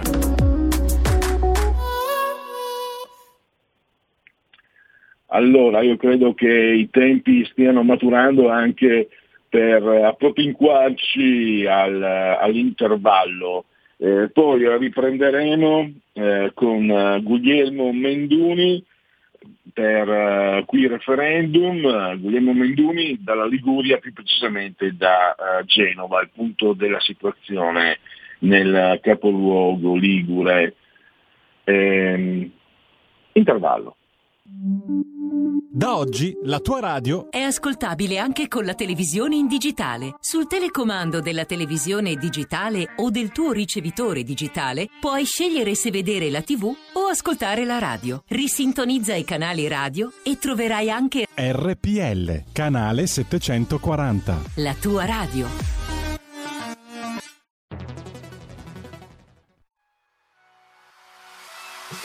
Chi sbaglia paga. Ci metto la firma.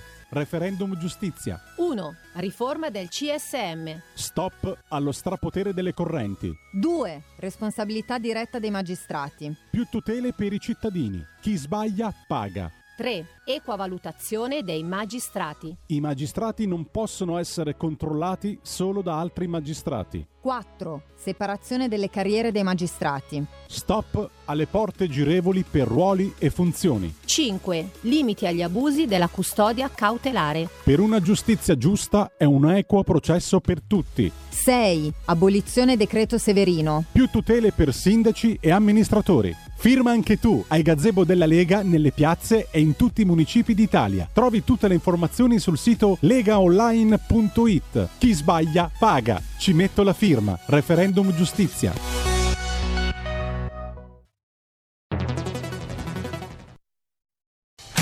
Porta con te ovunque RPL la tua radio. Scarica l'applicazione per smartphone o tablet dal tuo store o dal sito radiorpl.it. Cosa aspetti?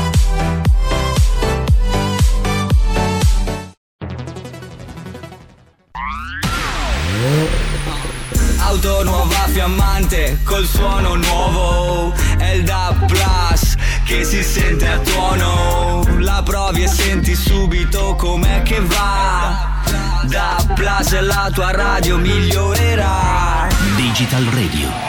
Il suono perfetto. DAB Plus. Anche RPL, la tua radio, è in Digital Radio.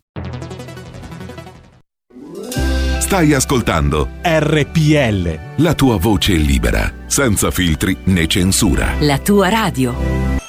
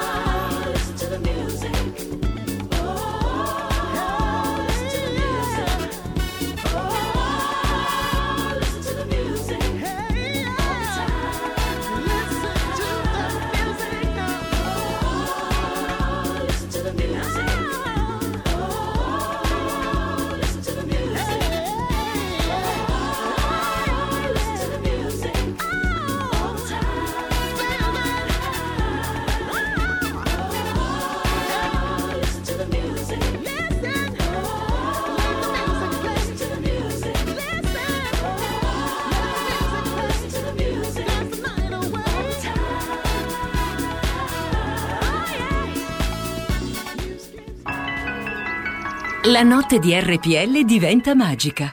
Lasciati emozionare. Un mondo di musica per risvegliare le tue emozioni. Per viaggiare alla ricerca della passione, dell'energia e della magia della musica. RPL. La tua radio.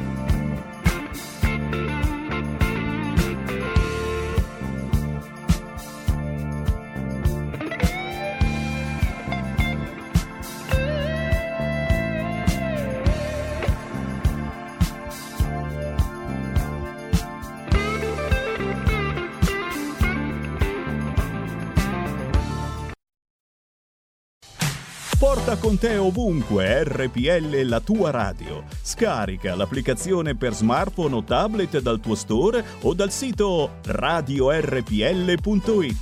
Cosa aspetti?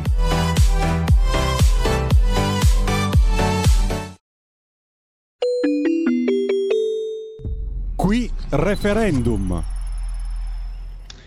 Allora, credo sia già in collegamento dalla Liguria, più precisamente da Genova, Guglielmo Menduni, che naturalmente, se mi sente, eh, saluto e ringrazio per la sua disponibilità. Buon pomeriggio, grazie a voi per l'invito. Allora, ehm, Guglielmo, ci faccia un po' un riepilogo come stanno andando le cose. ehm, ai gazebo, ai banchetti, magari notizie che vengono dai municipi, chi, chi viene a votare, chi viene a cercarvi, quali sono i referendum, insomma eh, c'è parecchia carne al fuoco, no? Perché quello che posso dirle è che generalmente stiamo riscontrando da parte di voi, da parte vostra, che siete lì a lavorare in, uh, sul campo per la Lega, per il referendum, mi sembra che ci sia la soddisfazione di vedere un riscontro uh, favorevole e molto, molto positivo. Questo è l'andazzo. Sentiamo come se a Genova è la stessa cosa. Assolutamente sì, il riscontro è molto positivo già dal primo giorno, la, la partecipazione eh, è stata tantissima, ma no, non solo leghisti si sono presentati ai nostri gazebo, ma, ma, veramente tutta la società civile, persone che direttamente e indirettamente hanno avuto a che fare con, con la magistratura in Italia e quindi eh, veramente moltissima gente, moltissimi avvocati che, con cui abbiamo parlato e eh, che quotidianamente riscontrano, riscontrano de- delle problematiche grosse. Eh, ah, così il, il, tema più, più, sentito, il quesito che, che viene affrontato forse con, diciamo con, con più veemenza è quello de- della separazione delle carriere, soprattutto da parte degli addetti ai lavori. Eh, però sì, noi facciamo tendenzialmente su tutta la provincia di Genova una ventina di gazebo a settimana e, e, e, il riscontro è sempre, è sempre, molto molto positivo. Ehm, appunto, si, si dice, ci dite spesso che addirittura eh, vengono diciamo cittadini che non simpatizzano per la Lega, anzi eh, sono dalla parte opposta, quindi eh, un, un, referendum eh, che, che, colpisce, incontra trasversalmente l'opinione dei cittadini. Ecco, eh, mi sembra che più passi il tempo, non so se è l'impressione anche vostra sul campo, eh, vedendo anche come viene trattato l'argomento dei giornali, mi sembra, e questo credo sia un bene, una buona notizia, che più passa il tempo, più questo referendum diventa meno politico e più verso l'opinione dei cittadini, che è un po' quello che eh, ha sempre voluto la Lega, Matteo Salvini, insomma. Ho questa impressione, anche per come viene trattato sui giornali. Si, si tende a toglierlo alla Lega, pazienza, ma si tende a, a sottolineare, sottolineare l'importanza. Assolutamente sì, sono d'accordo. Eh, è vero infatti che oltre alla Lega ci sono eh, gli, gli, amici dei radicali, eh, anche Forza Italia, Fratelli d'Italia partecipa per quattro quesiti su sei, quindi diciamo che, che il tema è, è veramente trasversale. Eh, c'è da dire che tanto una riforma della giustizia in Italia va fatta, è un requisito per ricevere i soldi eh, dall'Europa, eh, quindi se, se, se viene da, dall'iniziativa popolare forse eh, per una volta si riesce a fare qualcosa di, di buono e, e, non esce più un qualcosa dai palazzi del potere dove la, la gente non ha mai, mai diritto di parola.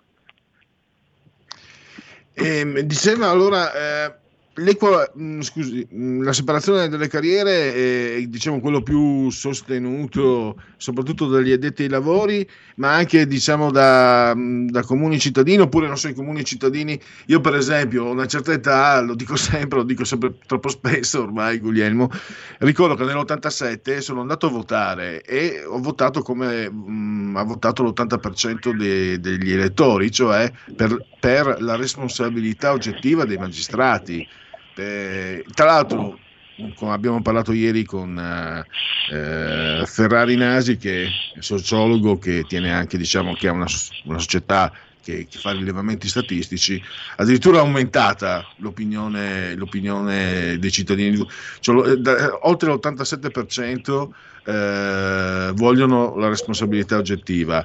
E, ehm, ecco, volevo qualche, qualche diciamo, qualche ehm, segnalazione sua, qualche ricordo suo, qualche, qualcosa su questo, insomma, da quello che ha visto dei cittadini. No, beh, sì, diciamo che quello della responsabilità civile dei magistrati è, è un tema, eh, anche questo che trasversalmente colpisce, colpisce il, soprattutto il cittadino comune. Eh, chiaro che se, se un medico sbaglia è, è responsabile del suo errore, eh, se, se, chiunque su, nel, sul proprio luogo di lavoro sbaglia è responsabile del proprio errore. Ecco, eh, la, chi, chi, viene a firmare a, ai nostri gazebo, chi va a firmare nei municipi, eh, nelle sezioni decentrate dei comuni, eh, diciamo che eh, vuole che questo meccanismo eh, valga anche per, per, i magistrati. È chiaro che se un magistrato commette un errore e eh, mette in galera una persona per 9-10 anni privandola della propria libertà, eh, è giusto che, che, che ne risponda. Assolutamente. Allora, eh, io direi che mh, mm, possiamo concludere, eh, lasciamo Guglielmo Menduni e i suoi impegni, buon lavoro, grazie anche per aver accettato l'invito e grazie per eh, il lavoro che lei insieme ad, agli altri state facendo. Grazie ancora. Grazie a voi, buona serata.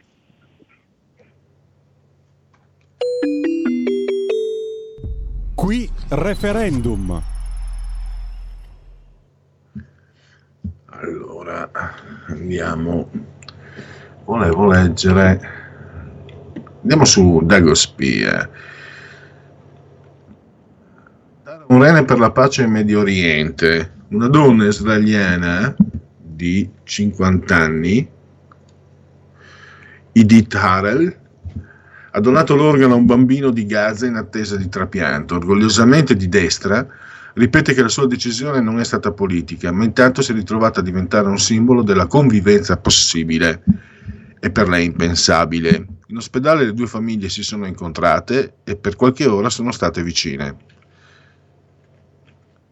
L'uomo che vendeva troppi libri, Raffaello Avanzini, l'editore patron della Newton Compton, snobbato dai colleghi perché assai pop, fa il botto, il boom di vendite merito dei classici e degli autori erotici sotto pseudonimo, anche insospettabili. Fuori nomi, scrive Dago Spia. Le traduzioni pessime, una balla per l'Ulisse di Joyce, abbiamo preso il miglior traduttore sulla piazza. Amazon ha creato danni? No, anzi. Il padre Vittorio Avanzini fece uscire con Newton Compton il primo libro a cura di Walter Veltroni, Il PC e la questione giovanile. L'involuzione della specie, siamo diventati zombie dello smartphone, il 73% degli adulti non riesce a immaginare di passare una giornata senza guardare uno schermo, trascorriamo in media 6 ore davanti a computer, smartphone, tv e altro, a volte passando da un device all'altro continuamente, a risentirne sono soprattutto gli occhi che si stancano e si disidratano. Il 45% degli intervistati però si è detto aperto l'idea di rinunciare alla tecnologia torna il grande classico dell'estate, il sesso en plein air. A Empoli una coppia non resiste alla passione si mette a mh, copulare su una panchina senza curarsi delle macchine che circolavano e dei passanti che hanno ovviamente iniziato a riprendere la scena con i cellulari. Non solo, a pochi metri da loro c'erano una serie di telecamere di sorveglianza attive 24 ore su 24 che hanno registrato tutto. Le risse dei, tra magistrati sono meglio del wrestling, uh, wrestling. Palamara annuncia un esposto contro Davigo e Fulvio Gigliotti, il presidente del collegio che lo ha rimosso dalla magistratura. Aveva i verbali di Amara sulla loggia Ungheria. Davigo inchioda il vicepresidente del CSM. Nel maggio 2020 David Ermini mi disse di aver informato il Quirinale sull'associazione segreta Ungheria. Vediamo un po'. Luca Palamara va all'attacco e dopo le ultime evoluzioni del caso Amara e le dichiarazioni di Piercamillo Davigo al Corriere, annuncia un esposto sia contro Davigo sia contro il presidente del collegio che lo ha rimosso dalla magistratura, Fulvio Gigliotti, perché avrebbe dovuto astenersi. Emerge che i verbali dell'avvocato Amara sulla loggia Ungheria, denuncia la sua difesa, erano anche nella disponibilità di Fulvio Gigliotti, presidente del collegio della sezione disciplinare che ha rimosso il dottor Palamara dalla magistratura. Le nuove e coraggiose dichiarazioni del dottor Davigo impongono ora di comprendere per quale motivo il dottor Gigliotti non si sia astenuto pur conoscendo quei verbali e abbia ugualmente partecipato alla espulsione di Palamara dalla magistratura. per questo motivo de- depositeremo un esposto alla Procura della Repubblica. Quindi guerra senza frontiere tra toghe. L'articolo era tratto dal giornale, c'è ancora un articolo di Luigi Ferrarella sul Corriere della Sera. Nel maggio 2020 il vicepresidente del CSM Davide Armini mi disse di aver informato il presidente della Repubblica Piercamillo Davigo, l'ex consigliere del CSM, al quale nell'aprile 2020 il PM Paolo Storari consegnò i verbali segreti del dichiarante Piero Amara sull'associazione segreta Ungheria come reazione all'asserita inerzia investigativa dei capi della procura Meneghina. L'ho affermato nel verbale del sommario informazione reso il 5 maggio dalla Procura di Roma, quando era testimone non ancora coindagato a Brescia di Storari per rivelazione di segreto d'ufficio. Rispetto a quanto sinora si era già ricostruito in un'intervista al Corriere, l'ex PM di Ani Pulite, oltre a confermare al procuratore di Roma Michele Prestipino e PM Rosa, eh, Rosalia Affinito e Fabrizio Tucci di aver inizio maggio informato del contenuto dei verbali Armini, quale presidente del comitato di presidenza del CSM, eh, ma ha anche aggiunto che raccomandò a Ermini la massima circospezione, addirittura invitandolo a scendere in cortile a parlare senza cellulare per paura di intercettazioni fuori legge. Ma soprattutto Davigo ai PM romani indica che entrambi, Ermini e Davigo, convennero sul dovere di informare il Presidente della Repubblica, che è anche il Presidente del CSM, che è anche quello dell'uranio impoverito, eh, nel presupposto che fosse scorretto celargli la situazione. E a questo punto Davigo afferma con nettezza che Ermini gli disse di avere in effetti informato il capo dello Stato, puzza di bruciato. Ermini, al quale Davigo ha detto di aver poi anche consegnato tutti i verbali stampati di Amara datigli da Storari, interpellato ieri dal Corriere, risponde di non poter dire nulla perché ho riferito alla Procura di Brescia. Analoga risposta arriva da Davigo la richiesta di spiegare meglio quanto detto il 5 maggio a Roma e nessun commento anche dello staff del Quirinale. Immaginatevi se al posto del democristiano Mattarella ci fosse un leghista presidente della Repubblica adesso. E... e tutti in piazza con e senza mascherina, con e senza vaccino, 5 milioni a, a chiedere la testa del presidente, l'impeachment, l'impeachment. Con questo qua non succede niente, vabbè. Io non mi sono abituato comunque. Allora, eh, e nessun commento anche ieri Armini si è astenuto come altri tre consiglieri CSM informati all'epoca da Davigo dal collegio disciplinare che domani deciderà se accogliere la richiesta del PG Salvi di trasferire d'urgenza in via cautelare Storari da Milano e togliergli le funzioni di PM. L'allora segretaria di Davigo al CSM, Marcella Contraffatto, contraffatto nel cognome in questo caso, è indagata dalla Procura di Roma con l'accusa di aver spedito a partire da ottobre 2020, cioè dopo la pensione di Davigo, i verbali di Amara in forma anonima al Fatto Quotidiano, a Repubblica il consigliere CSM Nino Di Matteo. Su questo il 5 maggio Davigo ha aggiunto due inediti e interessanti dettagli logistici allo stupore già più volte espresso sulla condotta della segretaria da lui ritenuta affidabile. Il primo è che Davigo, quando nel lasciare il CSM lasciò anche i verbali di Amara consigliere CSM Giuseppe Marra, nel caso in cui il comitato di presidenza CSM ne avesse avuto bisogno, lo disse anche alla contraffatto, informandola di dove, fosse, di dove avesse sino ad allora nascosto i verbali. L'altro dettaglio può retrodatare la disponibilità dei verbali in mano alla segretaria.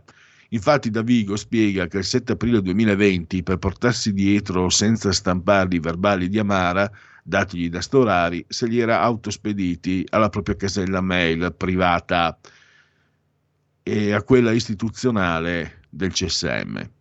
Posta elettronica alla quale era abilitata ad accedere appunto anche la sua segretaria contraffatto. Quindi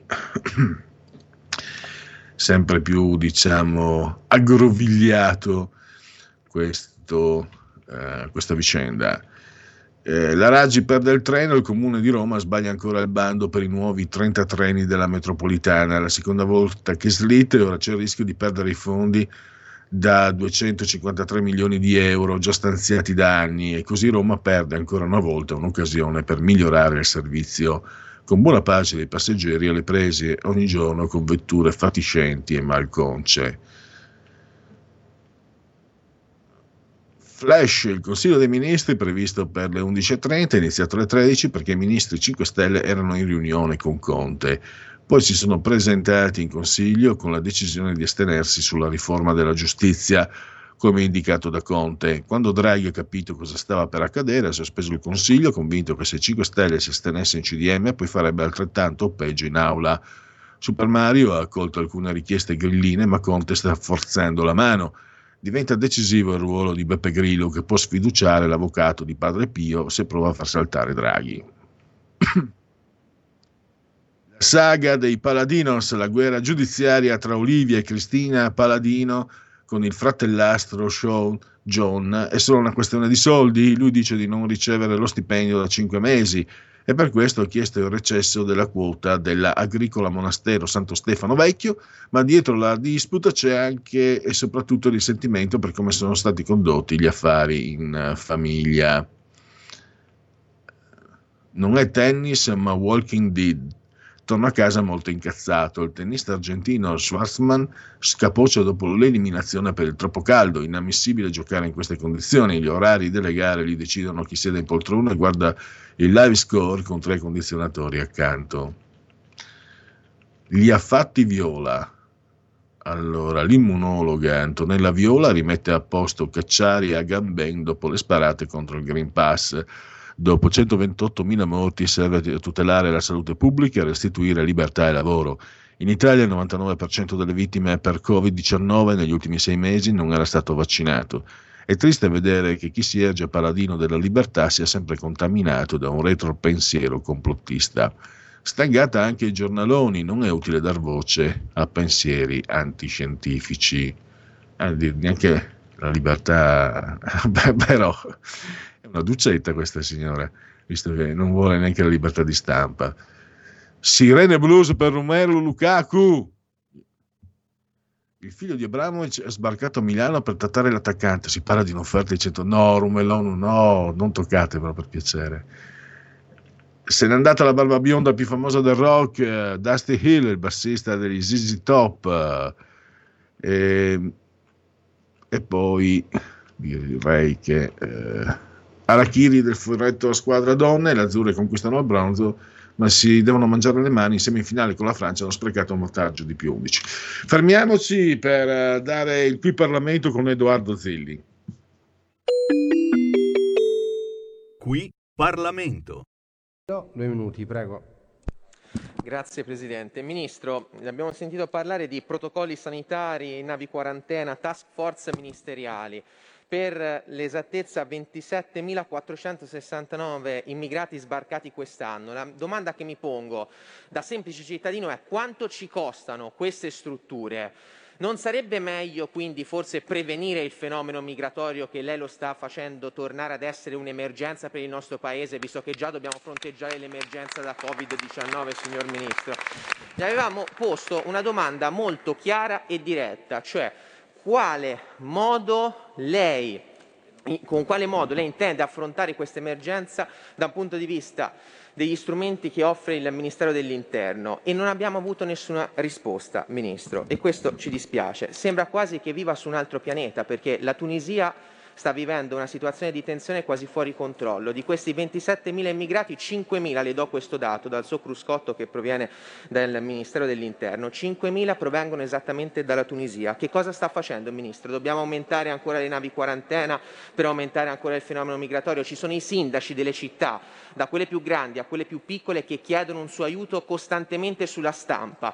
E invece lei continua ad utilizzare le nostre grandi forze dell'ordine a cui noi dobbiamo sostanzialmente fare un grandissimo plauso per il grande lavoro per controllare gli italiani anche negli orari più disparati, addirittura negli orari dell'aperitivo. Continua imperterrita nella logica delle restrizioni e delle limitazioni, ma per gli immigrati che arrivano dall'altra parte del mondo tutto è permesso, massima libertà, porti aperti, mentre per gli italiani limitazioni e controlli.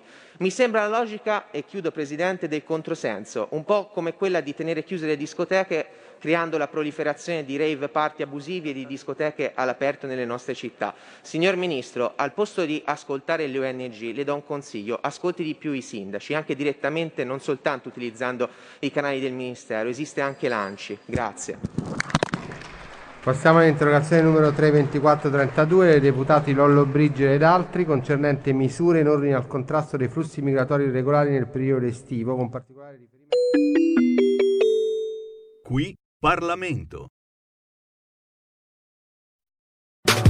In quanti ti promettono trasparenza, ma alla fine ti ritrovi sempre con il bollino rosso e non puoi dire quello che pensi. RPL, la tua radio. Non ha filtri né censure. Ascolta la gente e parla come la gente.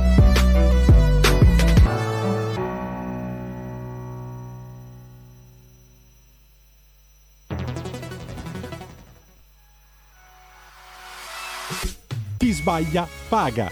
Ci metto la firma. Referendum giustizia. 1. Riforma del CSM. Stop allo strapotere delle correnti. 2. Responsabilità diretta dei magistrati. Più tutele per i cittadini. Chi sbaglia paga. 3. Equa valutazione dei magistrati. I magistrati non possono essere controllati solo da altri magistrati. 4. Separazione delle carriere dei magistrati. Stop alle porte girevoli per ruoli e funzioni. 5. Limiti agli abusi della custodia cautelare. Per una giustizia giusta è un equo processo per tutti. 6. Abolizione decreto Severino. Più tutele per sindaci e amministratori. Firma anche tu ai gazebo della Lega nelle piazze e in tutti i municipi d'Italia. Trovi tutte le informazioni sul sito legaonline.it. Chi sbaglia paga. Ci metto la firma. Referendum giustizia.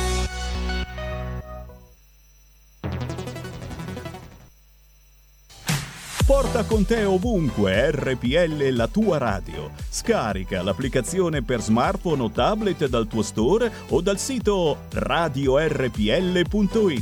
Cosa aspetti?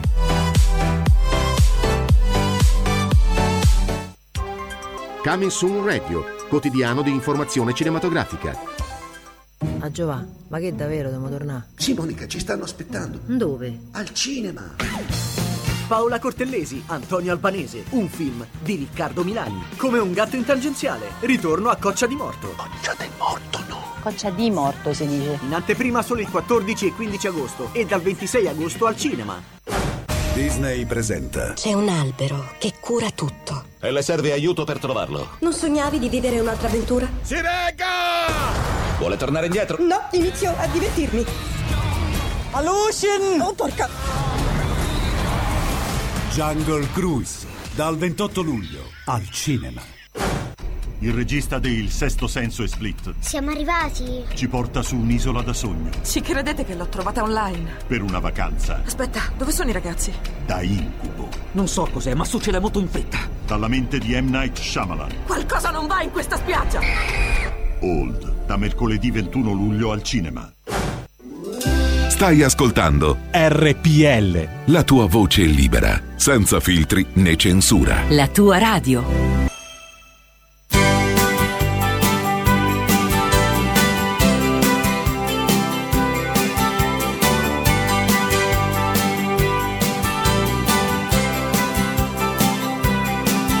Nessun calcolo, nessun senso dentro questa paralisi. Gli elementi a disposizione non consentono analisi. E i professori dell'altro ieri stanno affrettandosi a cambiare altare. Hanno indossato le nuove maschere e ricominciano a respirare. Bambini venite parvolos C'è un'ancora da tirare dal nero del mare, dal profondo del nero del mare. E nessun calcolo ha nessun senso, e poi nessuno sa più contare.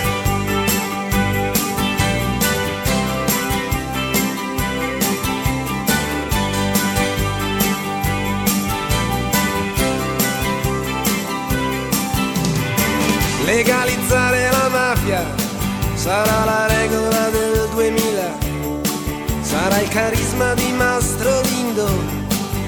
organizzare la fila.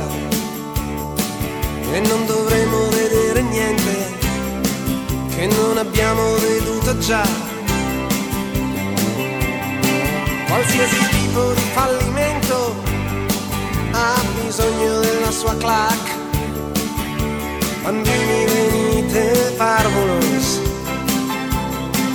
C'è un applauso da fare al bau bau avvicina sorridendo L'arrotino col suo know-how. Venuto a vendere perline E a regalare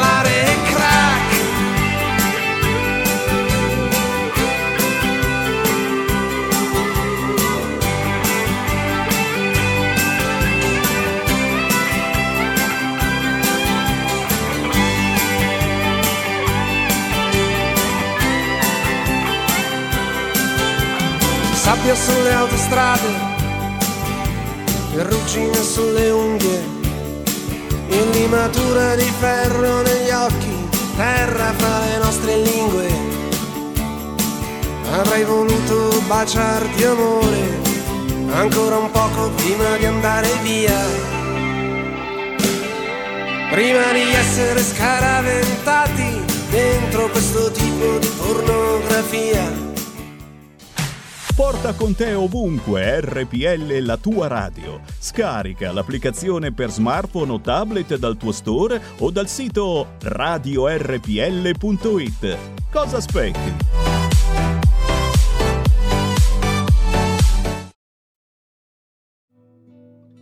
Va ora in onda Largo ai bambini, educazione e dintorni.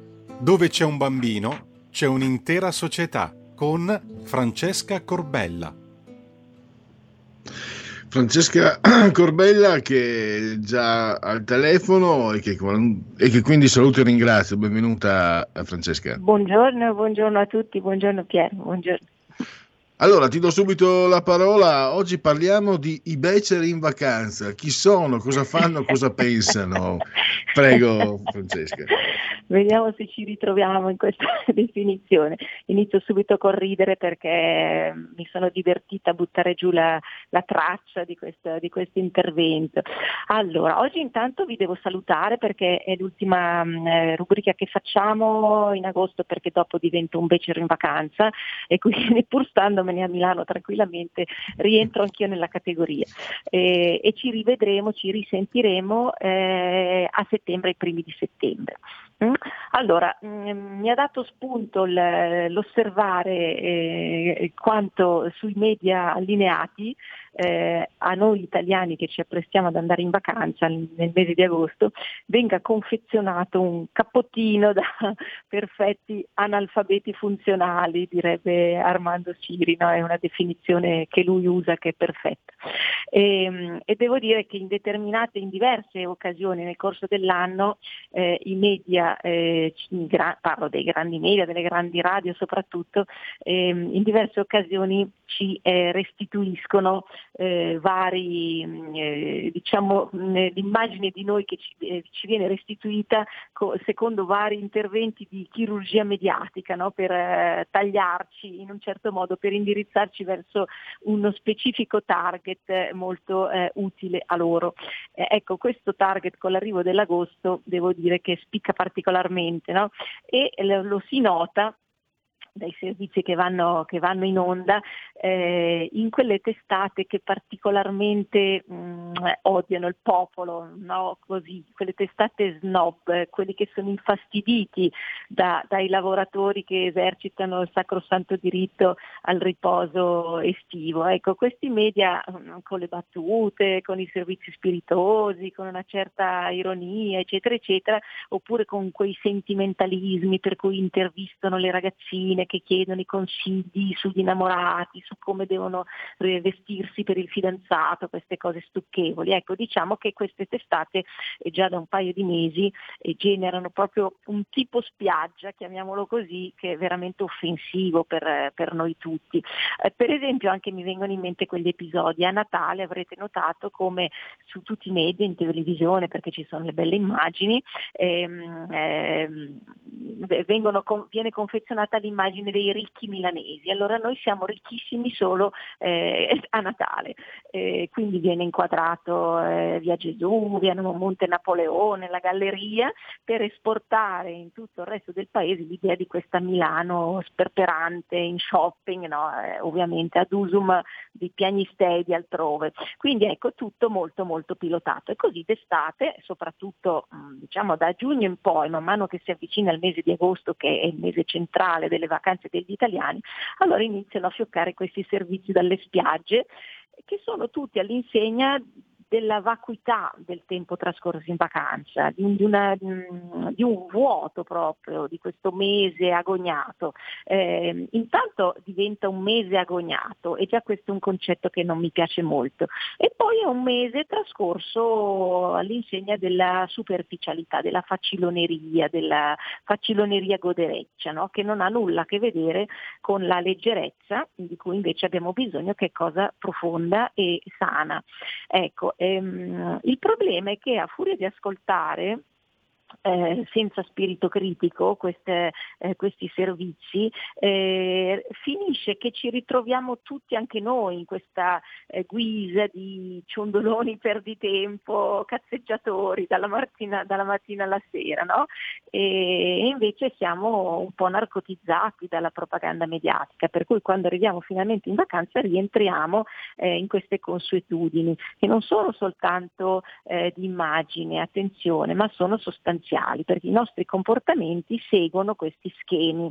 Allora io penso che il tempo della vacanza sia tempo di vita, intanto per cominciare, ed è veramente eh, sbagliato eh, ritenere che eh, ci sia una soluzione di continuità tra quando siamo alla scrivania nei mesi invernali o sui banchi di scuola, perché questa propaganda va a colpire particolarmente i ragazzi giovani, ehm, oppure quando invece siamo nel riposo del, dall'impegno annuale, cioè perché ci deve essere eh, un tipo di vita che scorre per 11 mesi e un altro tipo di vita eh, a cui si dedica solo il mese di agosto, eh, che sono queste due idee separate, l'idea che dobbiamo godere durante le vacanze e sudare durante i restanti 11 mesi. È un'idea falsa ed è soprattutto contro i lavoratori.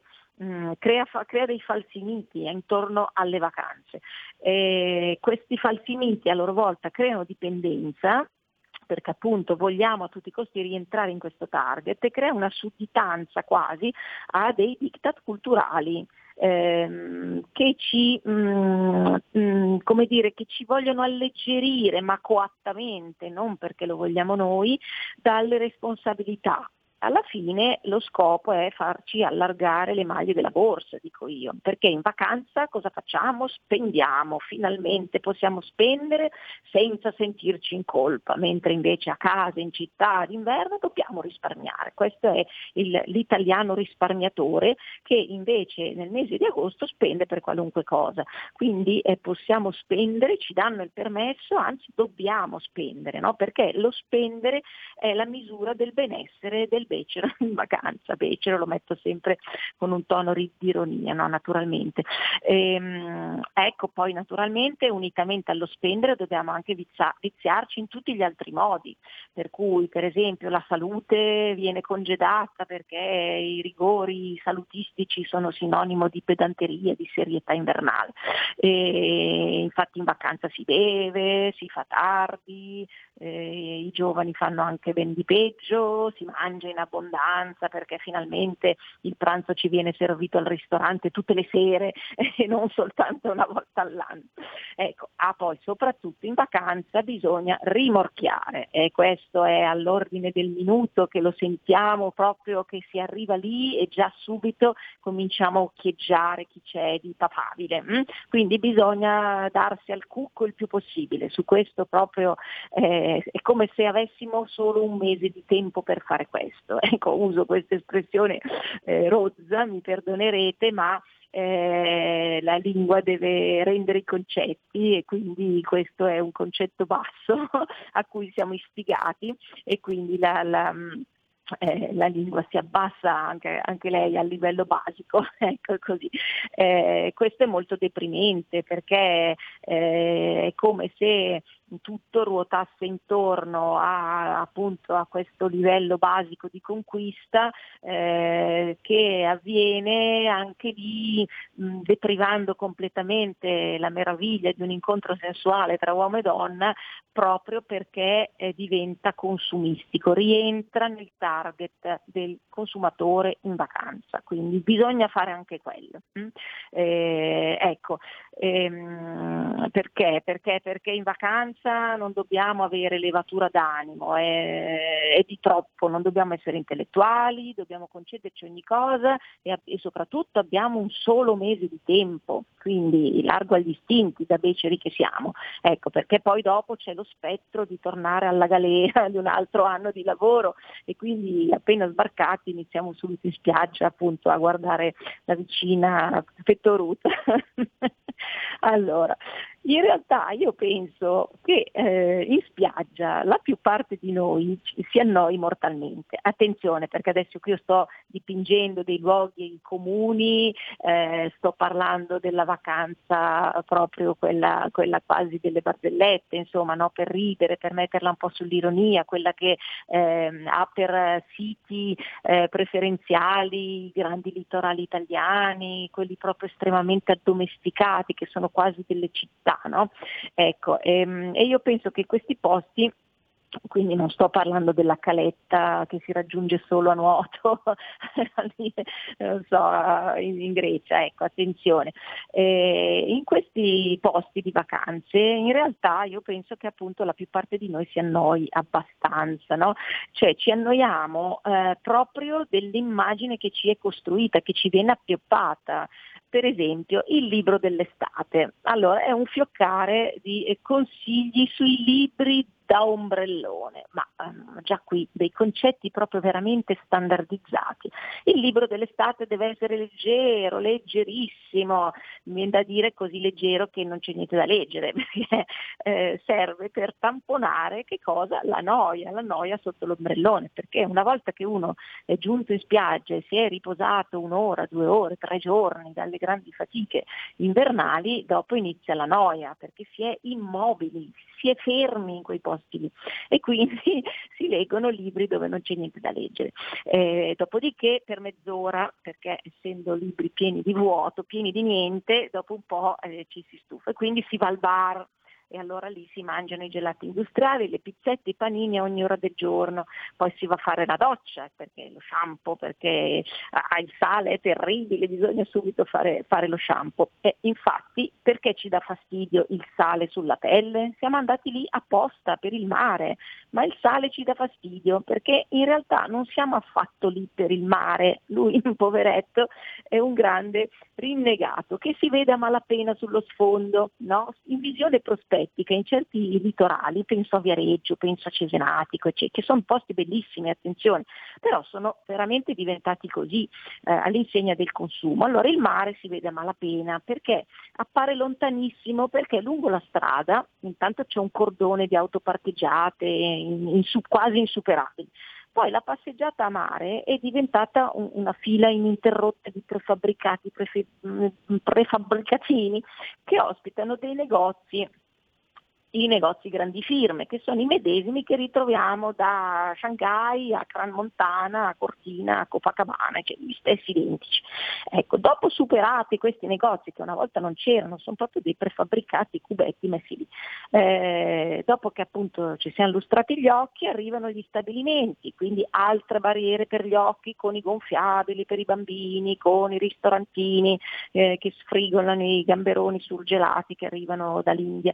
Ecco, finalmente superata la selva di ombrelloni, arriviamo, giungiamo alla battigia mh, mm, tramite vialetti perfettamente spazzati dalla sabbia, perché la sabbia è fastidiosissima, e quindi finalmente giungiamo alla battigia e lì vediamo il mare, il grande sconosciuto. Qui entriamo in acqua fino all'ombelico perché eh, non ci interessa più di tanto e, e poi ci viene subito un po' di brividino, eccetera, eccetera. Continuiamo sempre a spiare gli altri intorno per vedere qualche bella fanciulla, qualche solito vitellone impavido si butta facendo grandi schizzi, però insomma la maggior parte un vero bagno con nuotata e con gli occhialini, insomma la maggior parte non lo fa e si limita rimanere lì intorno a sciaguattare con i bambini vocianti, fastidiosi anche quelli.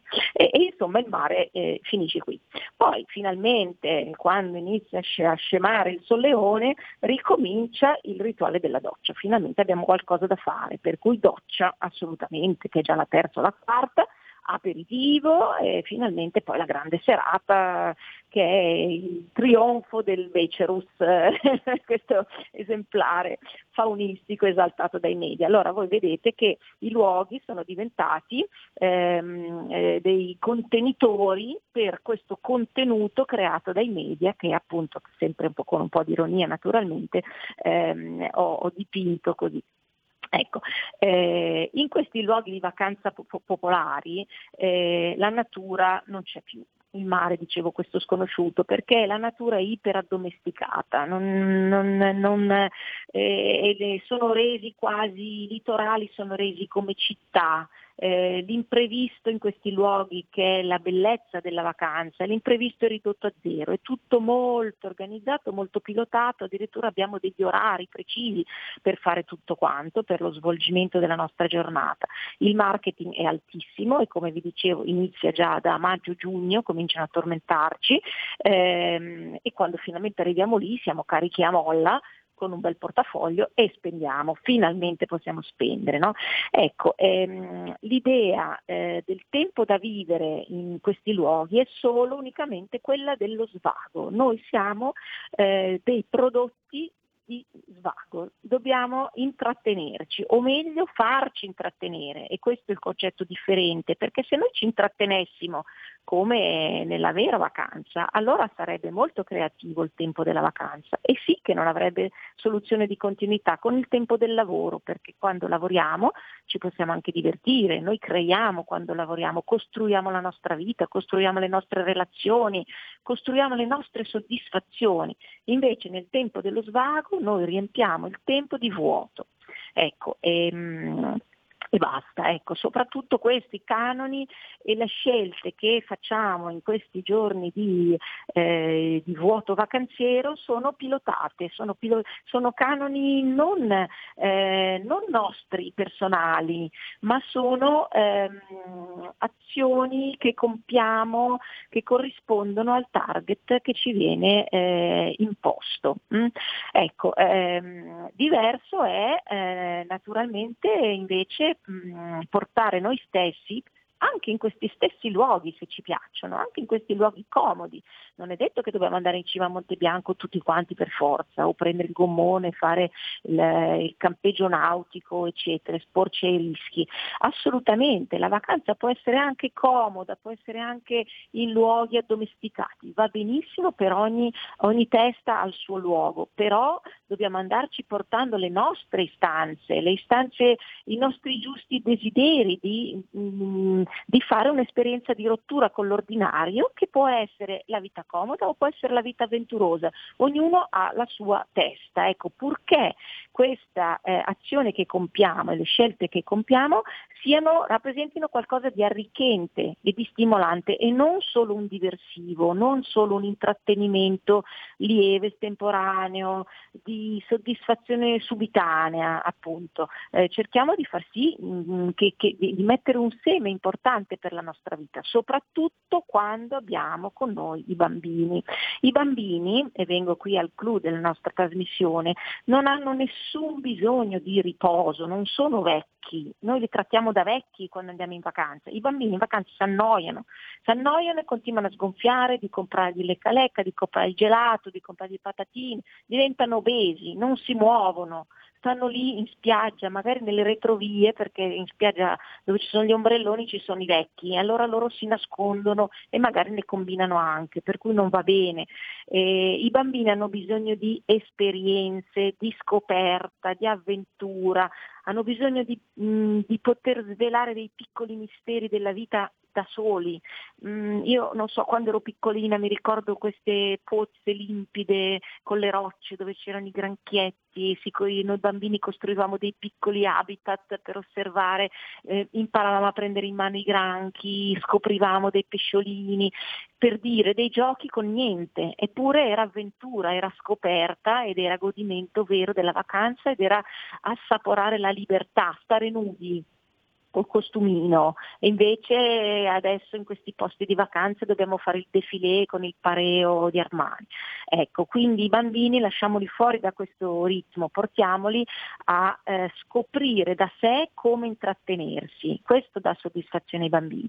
E inoltre noi siamo sicuri che questo tipo di vacanza ristori anche noi, ripeto, dopo i primi due giorni di sacrosanto riposo, magari uno eh, dorme due giorni e poi siamo sicuri che ci appaghi nel profondo di ciondolare in giro per vetrine, siamo sicuri che poi a settembre riprenderemo, dico a settembre, ma ormai i tempi delle vacanze si sono accorciati terribilmente a una settimana o massimo due settimane, ma diciamo il mese di agosto. No?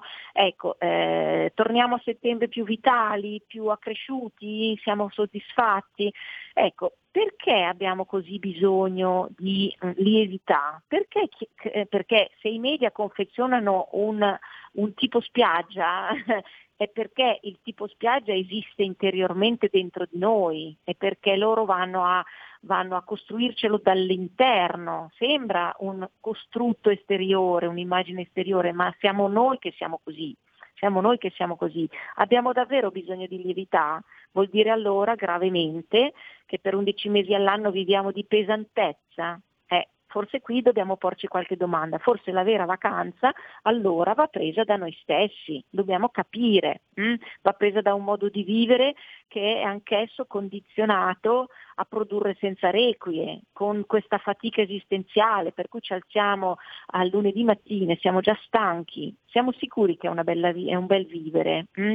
Ecco, eh, non, abbiamo quest'idea mm, accampata dentro di noi in modo molto persistente di tirare allo spasimo fino al 31 di luglio e poi e poi finalmente, finalmente coda in autostrada, finalmente che cosa? E dove eh, è? Il dove per me non è tanto la bella spiaggia quanto eh, il luogo mm, che è così in senso figurato, eh, sono le, le, le, braccia di furbi dove noi beceri in vacanza andiamo a, a riposare, furbi os, orchestratori di consumatori, ecco, a suon di tormentoni dell'estate e questa parola ve la, ve la, dovete beccare perché non l'ho ancora detta, ma è, ra, raccoglie il, il, il, è il sunto simbolico delle nostre vacanze, di Beceri in vacanza, cioè la parola tormentone. Ecco, risuona in ogni radio, in ogni momento, sia la parola stessa, il vocabolo, sia naturalmente la canzonetta scelta eh, ad usum dei beceri in vacanza. No? Allora, la parola tormentone. Eh, è il prodotto di mercanti mediatici che coniano tutto un vocabolario, ma questo per, per 12 mesi all'anno, non solo per un mese, eh, coniano tutto un vocabolario che noi assimiliamo, digeriamo, utilizziamo, entriamo in quella pelle, no? e finché poi ci comportiamo come loro vogliono che ci comportiamo, aprendo sempre i cordoni della borsa.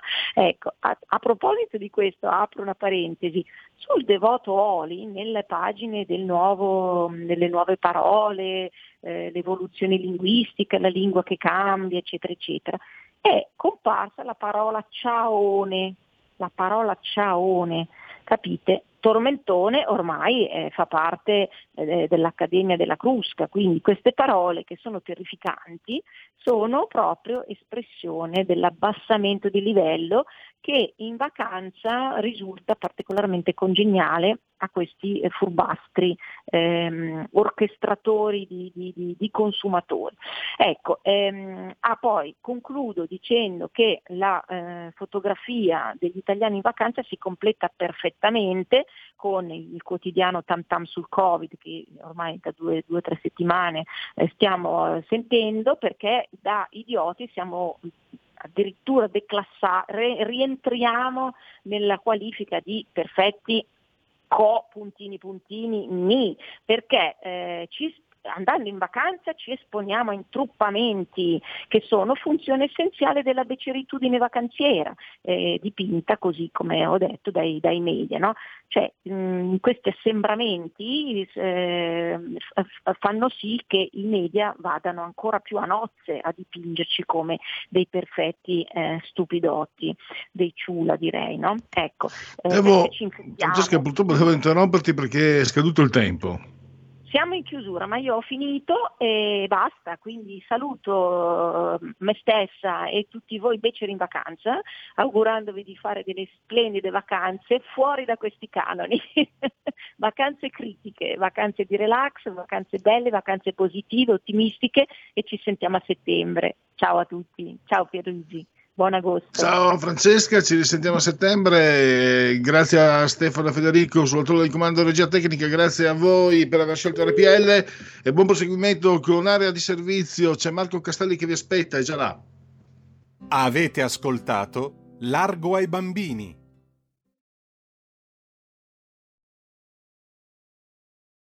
Politico